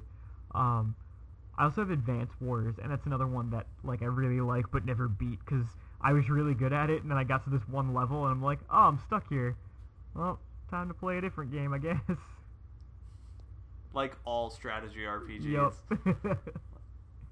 the one of the funniest things that DS it, it's not like a D, gaming memory for the DS, but it's like a reaction someone had in a situation. So the story kind of goes like this: One Christmas, I got Castlevania Portrait of Ruin for my DS, and the game's not very long. So I beat it in two days because during Christmas break you have nothing else better to do as like a 15 year old kid or whatever. Uh, and I remember telling that to someone two years later when we were at a concert, and he it like blew his mind that I beat the game that quickly. And then we were leaving, and the guy's like half drunk, and I'm like, "See you later." And It's another Joe. He's like, "See you later, Joe," and he's like, "See you later." I still can't believe you beat that game in two days. I'm like, what the fuck is this guy? So that was that was definitely the DS has has given me a ton of laughs uh, and joy on the screen and off the screen. I had a. The. I- Do you have any more memories, Joe, Um, about the DS? I, I, another one that I just, you know, it, it came out at a good time in my life where I didn't have a whole lot to do, so I spent a lot of time playing just any and everything. Um, and the DS was just like I actually, like I was saying before, I had um, uh, Pokemon Pinball in my hand before because I was like rearranging stuff. I also was like looking at my DSs because they're on the same shelf, and both my DS Lite and my DSi, which I've not turned on in over a year and have not charged in like I don't know four years, both have like full batteries right now, and I don't use them. I don't play them. They just sit there, and those batteries just do not die. My 3DS, on the other hand, is a different story. But yeah, the batteries in the DSi and the DS Lite are just insane. They won't die. But um, yeah, Oh, it- they're so like if I wanted to just pick it up and play right now, it doesn't. I don't see why it wouldn't work. Um, but when I was like, I guess like 17ish, um, I, I didn't have a job just yet, so I didn't have a whole lot of money. And uh, my girlfriend at the time had wanted Scribble Scribblenauts, and she didn't have a DS, so I already had a DS Lite. So I had enough money to buy her Scribble Scribblenauts, so I bought Scribble Scribblenauts and then gave her my original DS, which I have huge, huge regrets about now. And uh, she, I mean, it was a gift, so it's not like I asked for it back, but like, you know, we broke up and I never got my DS back, and now we don't really talk, and occasionally I consider like calling her up and be like, hey, if you're not gonna talk to me, can I have my original Nintendo DS back, please? But I don't know how well that would fly. It's probably why you took it back from To me. give it to her, probably. You're like, I need it. And I was like, oh, all right. And then that made me ask my mom for one for Christmas, and Yeah, I got a that's DS Lite. pro- probably why. If this was, if we're talking like 2007, then yeah, that makes sense. So we need to we need Yep. to get Joe's copy of Legend of the Dragoon back, and we need to get his DS back so far. Yeah, this is why I stopped So we got two items. yeah. lending we gotta just out get all Yeah, your can, can stuff we please back. work on this? You laugh, but I want these things back. Um, there, I, I just realized I was like talking about like fond memories. I was like, we're probably not gonna have one about the recent consoles too much. Um, if we do, great. But the go back a little bit, uh, Xbox and then Xbox 360. I didn't have Xbox. I didn't have an Xbox. I played Um, an Xbox over my friend's house a lot though. I, I don't. I didn't play it till later, but I played Xbox 360. I had Xbox 360, and Xbox 360 I loved, love, love Xbox 360. I think it was one of the best consoles ever made. yeah, 360 was awesome. PS3 sucks. The trend of PlayStation I think sucking. so. Uh, towards the end of its lifespan, the PS3 eventually outsold the 360. It did. It's a That's shame. that's crazy that like it has outsold the Xbox in every generation. The Xbox 360's biggest problem is the last like two years or year and a half of its life was completely dry, or like mostly dry, and Sony kept pumping out titles like Beyond Two Souls and like The Last of Us, and they kept just putting out stuff, and people were like, "Oh, well, the PlayStation 3 is now only like two hundred dollars, so I guess I'll pick one up." And I think that's really what helped them, you know, generate sales. Last of Us was on PS3. Yeah. Yeah. It was it was like the end of the PS3 cycle, and then got released for the PS4 as like a remastered edition. Oh. which is crazy because like at the beginning of its lifespan and for most of its lifespan the uh, the the games that the PS3 had like its game selection was like an embarrassment. Like it didn't have anything good and with, with like a without you know it had a small handful of good games but uh, for the most part like it it, it didn't have too many good games. Fall of oh Man. god. Um but yeah it didn't have too many great games and that most of the good games it had if they weren't first party they were also on Xbox, so you would just buy an Xbox and get all of the good games rather than getting a PS- PS3 and getting some of the good games. And usually third-party games ran better on the Xbox 360 because the architecture was closer to PC. Yeah, It was Microsoft. easier to port them. Yeah, Microsoft even said like the Xbox is basically just like DirectX in a box, and that's where we got the name from. Like it's basically just a. I mean, it did have a custom processor, but uh, the framework was still DirectX, so it was a lot easier to code for. Yeah, it was. It And was a shame because the PlayStation 3 was actually more powerful and had the power of the cell, but no one knew how to use it. Yeah, and that doesn't always make a good game. and PlayStation 3 was also eight hundred dollars. yeah, 599 US dollars. what a goof that was. That press conference was No. a disaster. No, wasn't the PlayStation 3 eight hundred dollars? 599. Yeah, I will never forget it didn't that launch price at tag. 800. I thought it was over. I thought it was like No. the hell I mean, it was, expensive. I mean that But that's still it, did, it didn't launch at 800, but it was still super expensive. They even came out and like Sony was like, "Yeah, it's not a consumer price console." I'm like, who do you think you're making gaming consoles for? Businesses? Yeah. yeah, that, that was that that press conference was a disaster. They showed no good games, pretty much, and that price point was just like a non-starter for everyone. And then Microsoft comes out and goes like, "Oh yeah, the Xbox 360, 400 bucks." it was like, "Oh, which one am I gonna choose?" yeah, they they really helped uh, make that decision. My my best memories of playing the Xbox 360. This was right after. No, was I still in high school? Yeah. It was like high school, end of high school, beginning of college. But I would um play Gears of War 2 and Call of Duty World at War, Call of Duty 5 or whatever it became. And um we would play that like my cousin would come over, people would come over and literally would play until the sun came up and then literally we'd be like I think we should stop and like why? I was like the sun's coming up. Probably need to go to bed. And then not a good reason to stop playing. yeah, would go to sleep, wake up at ten o'clock, and then just you know repeat. And it was, you know, I was an achievement whore. Not gonna lie. But uh, one of the better movie games was the Wolverine movie, Oh, like X Men. Origins Wolverine. Great game, fantastic, not fantastic, but excellent. Eh, great game, solid, like true seven and a half, eight out of ten. Um, very very good, and way better than the movie for sure. But the um, you know I, I love chasing down achievements in Xbox 360 for sure, and uh, but yeah, my favorite memories playing that. It's probably the last memories I actually have on a console. I'm not gonna lie, is uh just staying up super late with either with friends and just playing Gears of War, or Call of Duty, or something online for hours and hours and hours and hours, and you know, getting lost in it. I I remember when the 360 came out because it was like like every console when they come out, just like we're experiencing with the Series X and like the PS5, like it, they're hard to find. And um, you all know you all know you all know Ottage, and he we had homeroom together, I think. something like that, and it was sophomore year, and he came up to me and he was like, "Dude, I got an Xbox 360," and I was like, "No way." So like literally that weekend, I went over his house and we just like played Elder Scrolls 4 Oblivion. For, Yo, Oblivion was a dope yeah, game. for like hours, and we were obsessed with just like you can ride a horse, and it was like amazing.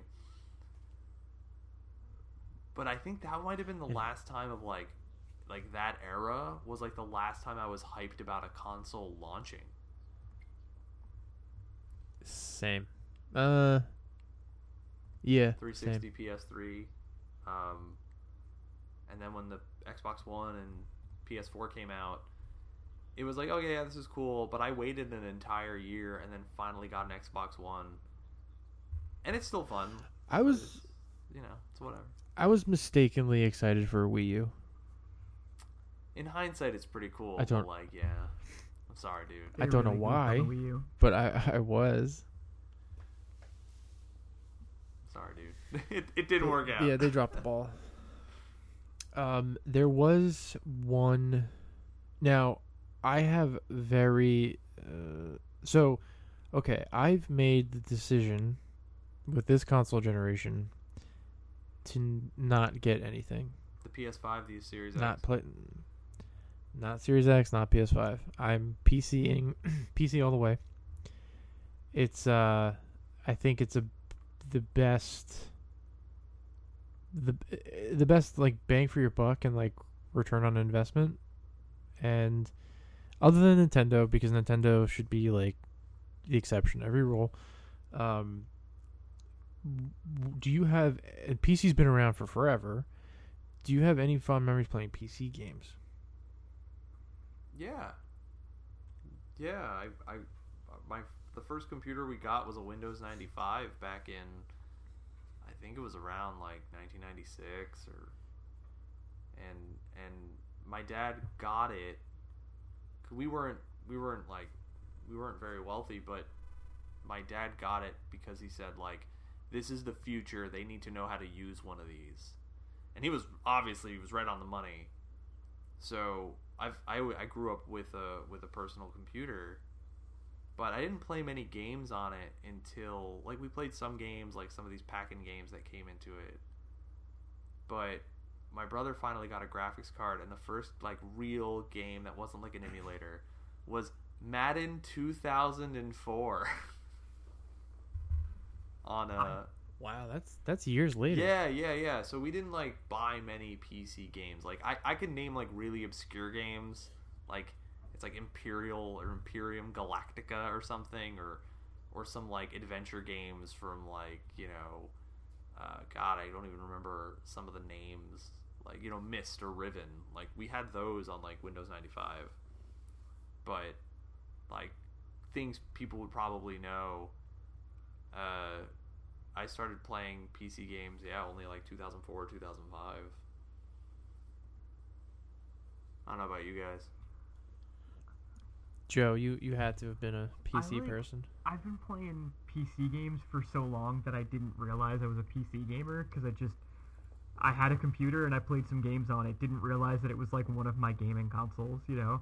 Um, so like I had, you know, m- my mom had uh she brought home like an old laptop one day and I, I don't even know what to call these games. I just remember there being this weird suite of like of Mario games on this PC, uh, like on this laptop that just they weren't like like side-scrolling Mario games. There was like Mario Blackjack or something like that. Um, but I'm pretty sure they were legitimate. Like I don't think it was a knockoff. She just bought like a refurbished laptop that they didn't actually refurbish. So it had like the the last person who bought it, had all their stuff on it. Um, so but like I, I always just like John said like had like a whole bunch of like random obscure PC games that I paid that I played. Um, I bought some like double pack that had uh, a game called Septerra Core, and then uh, it came with Septerra Core and it came with Shogo. And uh, Shogo was a first-person shooter, like a very early one. I think it came out like '98 or something. Um, and you could switch between uh, being in a mech or being on foot. and there were like there were mech levels and on foot levels, but I'm pretty sure on the mech levels you could like get out and get on foot if you wanted to. Um, and I think it would transform into a car if you needed it, and it had like crazy friggin' weapons, um, like energy blasters and, and really weird things like a railgun and stuff.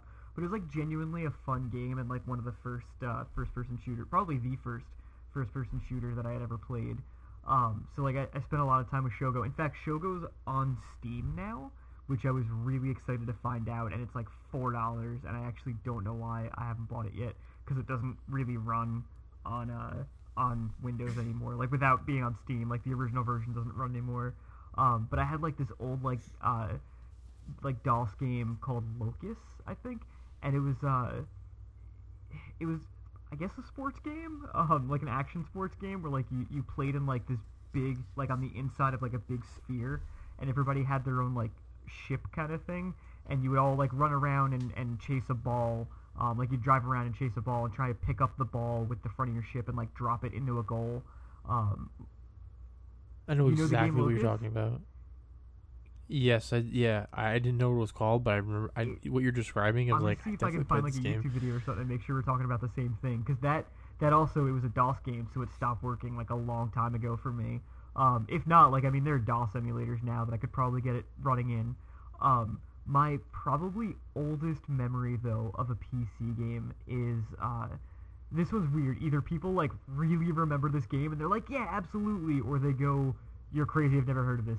Uh, but it was a game called uh, Dangerous Dave, and it was just like a Mario-esque side scroller that that uh, ran in DOS.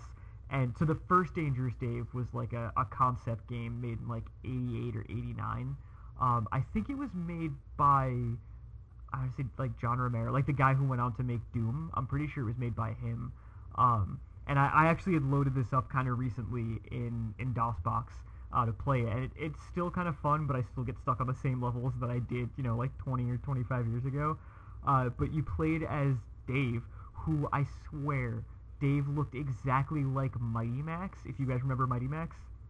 Oh my god. He had I do blonde hair and a, a like a red baseball cap and a white T-shirt and blue jeans. Um, and you just ran through these like just crude looking uh, levels, uh, like side-scrolling levels. Um, and I think there were ten of them. And it was just i like I said, it was my earliest memory of uh, a PC game, so it was a lot of fun to play. Uh, and there were I remember like years later digging up Dangerous Dave two and three, and I think one of them might have even been on Super Nintendo. Uh, but they were like nothing like Dangerous Dave one because they were like fully fleshed out games with decent graphics, and he was in like a haunted house, and it was like, and he had like a shotgun, and I was like, this isn't Dangerous Dave. I don't want to play this. So I, I you know, More functional. Get out of exactly. here. Wasn't what I remembered. So I moved on from those. Um, the only other, this isn't really like a game, but uh, when I was a kid, um, this is just a fun story for me and my sisters. Uh, there was like uh, Canon Creative, uh, it was called, which was just like a, a suite of um, things made by by you know the imaging company Canon. Um, that like it it was uh, there was like a, a coloring book in it with a bunch of pictures that you could color in um, and like a sticker maker and stuff like that and it ran on like windows 98 or something. Um, so it was super old but like the sound effects like are so vivid in my head when i when i think about the this game. And so i actually recently set up a virtual machine installed windows xp and then installed this game like canon creative because my sister had had the disc still. So i installed canon creative and the sound effects in the game are like so so crude um, like it was clearly just like they recorded these sound effects from somewhere. I don't know if it was like a MIDI keyboard or something, and like held a microphone up to the speaker to record them for these for this game because they sound so so bad. Um, but I remember like uh, it, you could like pick up like the eraser, and the eraser had like different settings where like normally erase it would blow up um, like a brick wall, or, or like it would have like screeching sound effects like tires uh, and, like a car crash. Like, this is terrible for what should have been like, you know, six, seven, eight year olds playing this game. Like it was like dynamite or like jets crashing or something. Um, so also when you would color, when you would mouse over, uh, mouse over the colors, he would say the colors, but it was again like a terrible microphone recording of this guy just going orange, blue, and So the, Oh my god, I I I played this I game. this is another one that I, I will pull it up for you. Like I said, I still have the the Windows XP virtual machine running, so I could do it. And the colors, uh, th- this always stuck out, uh, to with to me and my sisters. The colors cyan and dark cyan were right next to each other. So when you would move your mouse over it, you would always get cyan, dark cyan. Like the way he would say it, there was so much contrast, and it stuck out to us. And it's so funny because it's one of those things that like my sisters and I didn't realize that it stuck in all of our brains. Like we we knew individually, but we didn't know that all of us remembered this. So like one day somebody said cyan, and like I looked at my sisters and went cyan dark cyan and we all said it together and we're like oh my god i didn't know all of you remembered that. So i swear like six months ago when i set this up or maybe even like a year ago at this point i guess when i set this up and, and played the and st- like installed the game i recorded the, the cyan and dark cyan and sent it to my sisters and i made it my text message ringtone. So whenever like i get an email he would say cyan and i got a text message and i would get dark cyan and it's just it's like a funny like nostalgia trip but it was just so amusing that like we never really talked about this as kids. It was just something that we always played. And then like 20 years later like it just came up out of nowhere and all of us remembered so vividly how weird and creepy this guy was saying these random colors. You know, it, The- it's funny because we would laugh at the color peach. So- I, I guess i have to So it's just it's i gotta pull that up again to see if he says peach creepily peach. That's how it should be said. If it's if it's what I remember. it's it's probably right. They just like I said, a really crude microphone recording where like you can hear like their lips moving and like hear some background noise and stuff and like you can clearly hear when the waveform starts and when the waveform ends because there's background noise. I'm gonna see if, I- that uh, that virtual machine still runs or if it like deactivated at some point. I actually have a quick question for you, Joe. yeah, yeah, go for it. The the game you mentioned prior, you said you were like a mech and you transformed into like uh you can you can that can transform into a vehicle and you can do it on land levels. That's all first person. Yeah, Shogo Mad. in that in that game could you kill npcs and break the levels Uh, yes, yes, you could. If you so that's the game you brought over my house one day and i've been wondering for years and i've never asked you I mean, to be fair, from that time, uh, polishing games wasn't really a big thing. So I think there were a lot of games where you could kill the NPCs and break the levels. But yeah, there are a couple points where like you needed those characters for like story progression. But if you shot them with the wrong weapon, they would die. Because there was like there was specifically one gun that like you would fire it and it would like bounce like a ball around the room and and just kill it like evaporate anything that it touched. And if you fired that at an npc it would kill them and then you couldn't story progress anymore. I remember i remember you just showing me that one day. You were just like look what you look what i can do. And now the game is broken and i'm like that doesn't seem like fun. Yeah no that that sounds right The you guys had a better experience with the PC than I definitely did. I only mm, ro- besides Roller Coaster Tycoon, which was a fun game, and there was like a Star Wars RTS and some dinosaur hunting game. Um, there's a game I still play to this day that I started playing in 2004, and it's the most basic of basic games, and it was it on Mac, and that made me the only time it made me regret owning a Mac was a text based wrestling game called EWR Extreme Warfare Revenge. It is it's the goat.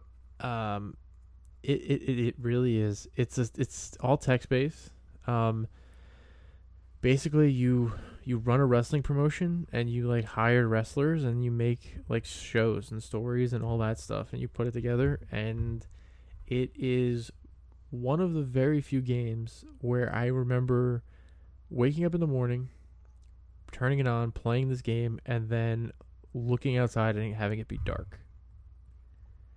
And just getting lost in this game. And I still like on the PC. I downloaded it. I downloaded an updated mod, and just like just sit there for hours, just making shows. And if you don't like wrestling, like you just won't get it. But if you do, it's like it's such a simple yet perfect game. And it might be my favorite game of all time because of it. Did did I don't know. did you show me EWR or did my brother show us EWR? My cousin showed me EWR, and he's He like, might have showed "You me. need to download this." showed me. Maybe, and he's like, I, he's like, "You need to download this." I was like, "What? Why?" He goes, "Well, you you basically make your up your own shows." So, you know, he did it. He showed me how to play it, and then I was like, "I'm hooked." I was like, "I can make this person champion. I can make that person champion." And then it's like you can edit wrestlers and make new ones. There was um in college, uh, a friend of mine, um, Russ. We would go to school together, and then I had class at night, but there was like a four-hour gap in between. So I would take the train back to his house, and we would play EWR for like two and a half, three hours until he'd drive me back to the train station. So I go back to class, and um, we made ourselves. And you, John, were we called you Moosey the Kid, and you, you wore you were a luchador in a moose outfit. Um, Joe, you were actually we made you a production person. Like you were because you were our camera person I for our backyard wrestling fed. So we kept you as our Oh, as our somebody production. me. you, worked for free about right. and you uh you had like you had a hundred um uh like stats like you had maxed out stats eh, because you were you were the best cameraman that worked for free. But we we started the game at we were all like I was like 18 and cause that's the youngest you can be and I remember when we stopped playing it I was like 30 something years old Wow. in game. Like we went on for years. We started backyard, and we didn't even get up to global. We we got to like regional or cult, and um, because it was hard. Because like nobody would hire us to make like a weekly TV show, so we had to do monthly shows. And then I remember you. We were gonna have you get the title as Moosey Oh, the man. Kid. I was You- getting the big push. You were going to, yeah, you were. You were going to win the world title. You're going to win the Royal Rumble that we we were going to have, and uh, we made your brother too, and he was Russ's tag team partner. He was, he was Russ was Russ Immortal, he was Adam P Mortal, and they were the, the Immortals. They won the tag titles. Um, but uh, we were gonna give you a push for the title. We were, we were about this to do is it. This you is so injured. far the best fan fiction. you got injured and you were gonna face our like equivalent of our like monster of our like Kane or Undertaker, and you uh everybody was gonna lose to him up until the end, and then it was gonna be like who's gonna, who's gonna beat him, and then you were gonna show up, and you came out to Rock Me on Amadeus, Why? and you got injured, and we couldn't have the match where you won the Okay, title. never mind. This is the worst fan fiction. It, but but injuries happen at random. Like they were just you would just click the next day button and it would be like injury uh, incident report. And I'm like, oh great, what happened?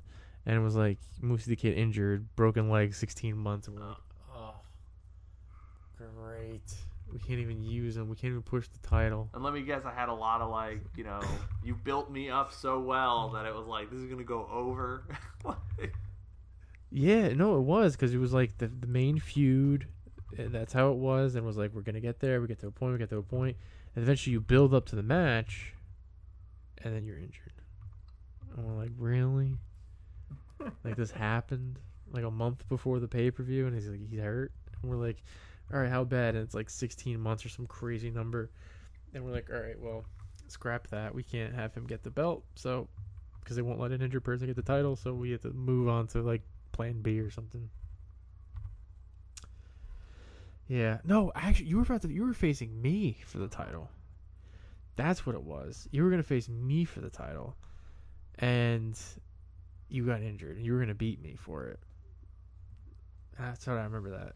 But anyway, EWR is a fantastic game. If you like wrestling, I was just shocked when you told me it was still around. Oh yeah, there's like uh forums for it, and people make mods with new and updated wrestlers. Um, every month they come up with a new update. It's fantastic. I I like edit them a little bit, and I make a lot of people younger because if they're if they get too old, they retire, and it's like Chris Jericho is 50 and he's not retiring anytime soon, so I like make them younger, just so that they don't. But it's uh, otherwise it's pretty spot on. It's so much fun. And Joe's like, I'm falling asleep because yeah, I hate you wrestling." lose me as soon as you get to wrestling. I just remember playing that one summer for hours, just because it was just addictive. But I've never played. I It never really played is. it for like that long though, thirty something years or like twenty five years. We we played it in because we it was a whole semester. Okay. So it was we started the semester with it, and then like we finished the semester, and it was yeah, it it went almost twenty years. That's And it was- it was great. time for something like that to exist. It was well, it was twenty years like in Oh. game, and like they were using like the our calendar, so it was like the year twenty. This was like what twenty twelve, so this was like twenty thirty something, and we're like, oh, this is this is like a blast, and then um, we are like, we were wondering, we are like, if we keep going, who's gonna retire first? Were retirements And like, can we keep? Yeah, retirements were injuries were random, retirements were random, but usually you were older when you retired. Um, sometimes you would get uh somebody who was like in their late thirties, early forties retire, but like then you'd have somebody like Terry Funk who was there at like sixty five and still going. So like it was really random, but like usually like the older ones retired earlier. So we are wondering, we're like, who's gonna get to like fifty and become a non wrestler and then retire? We're like, who's it gonna be? Um, uh, dude, it's such a fun game. Love it, but it's uh, we've been talking for almost three Yeah. hours. I, I just About looked at our video game gas memories. I'm like, wow, we just hit what like 250. Yeah. this is the longest Yeah. podcast ever. The new record, baby. Uh, well, longest longest for for Pop Culture Federation, but appreciate you guys coming on. It was fun. Thank you. Uh, do you have anything you want to promote? Uh, I don't know. Give me money for things. No. Um. Uh, I don't know. Buy Joe a copy of Legend of Dragoon. Please get me a copy of Legend of Dragoon. No, um, I don't know. I mean, I don't do a whole lot of stuff in my off time, really. I'm, uh, I, I occasionally do my friend's, uh, another friend's, uh, YouTube channel and podcast. Um, I'm not going to use your, your platform as a platform to, uh, advertise his, though. So, uh, I mean, I make music occasionally if anybody cares enough to listen. I am soundcloud.com slash, oh my god, what am I? Destroy the X Light. Uh, so if you want to listen to some weird music, then go for it, because it's really just me playing around with uh, guitars and stuff. But otherwise, yeah, you can listen to me play music, because I'm boring. John? I, I I mean I got I got nothing to promote. I don't really do. All right. I don't really do occasionally, on on the internet. occasionally anyway. So- John is the inspiration for some of my music. I am gonna say That's that. deep. Okay, we need to have a conversation So- about that. 'cause I didn't- no, uh, hey, bring up, aren't you making a video game? So uh, yeah, he's not getting any royalty Because checks. nobody's paying me for 'em. So next next time, if you guys come on, I'll give you a choice. Yeah. You ready? sure. Card games, anime, or conspiracy theories. Oh no. Uh, Oh The no. conspiracy theory one will be much longer than tonight's was. I will tell you that. yeah. Uh, the other problem with the conspiracy theory one, I don't think I'm the only one who has this problem, but when it gets really late and we talk about conspiracy theories, I can't go to bed because I get that that friggin' creepy feeling. Yeah. So, do, Freaks do you me out. there was? I think everybody might appreciate this story. We were at a diner once, and we were just doing what we usually do and talking conspiracy theories for like three, four, five hours, and uh, we got to talking about. It was one of like the earlier times we went out. We got to talking about um, like AI and just all the crazy stuff that happens, and we got to all the creepy things that like Alexa was doing. And oh god, did I just activate mine? No. Okay, so we got we got to all the creepy things that the Amazon Echo was doing. Uh, and and I remember we went home and I unplugged my Echo and John, you I remember you said you unplugged your Google Home, and I I, I left mine unplugged for a while. I don't know uh, when you plugged yours back in, if you did at all. Uh, about a month and a half ago, really? Oh my god, that was like over a year. I finally. That had to be over a year. in. It was unplugged, right? It took me a month and a half to plug it. Oh, back in. okay, okay, I got you. So So that's the conspiracy. I, I'll tell you what. If if we do conspiracies, if we do conspiracies, we'll we'll keep it to uh to uh to like a one like I guess genre of conspiracy theories like aliens, cryptozoology, you know, government conspiracy, like something like that. We also like, gotta do it at, like- one. We'll pick like one. noon, so that I have time to feel better by the time it's time for me to go to bed. and then we'll go you know we'll go from there well since it's such a broad thing we'll, we'll pick one so that's it it's either card games anime or conspiracy theories i'll let you guys pick I mean, Well, we we we will make our decision next time. It'll be a surprise. okay, I'm cool Alright, with it. We that works. Surprise. all right thank you all have a Good good night night, everybody everyone.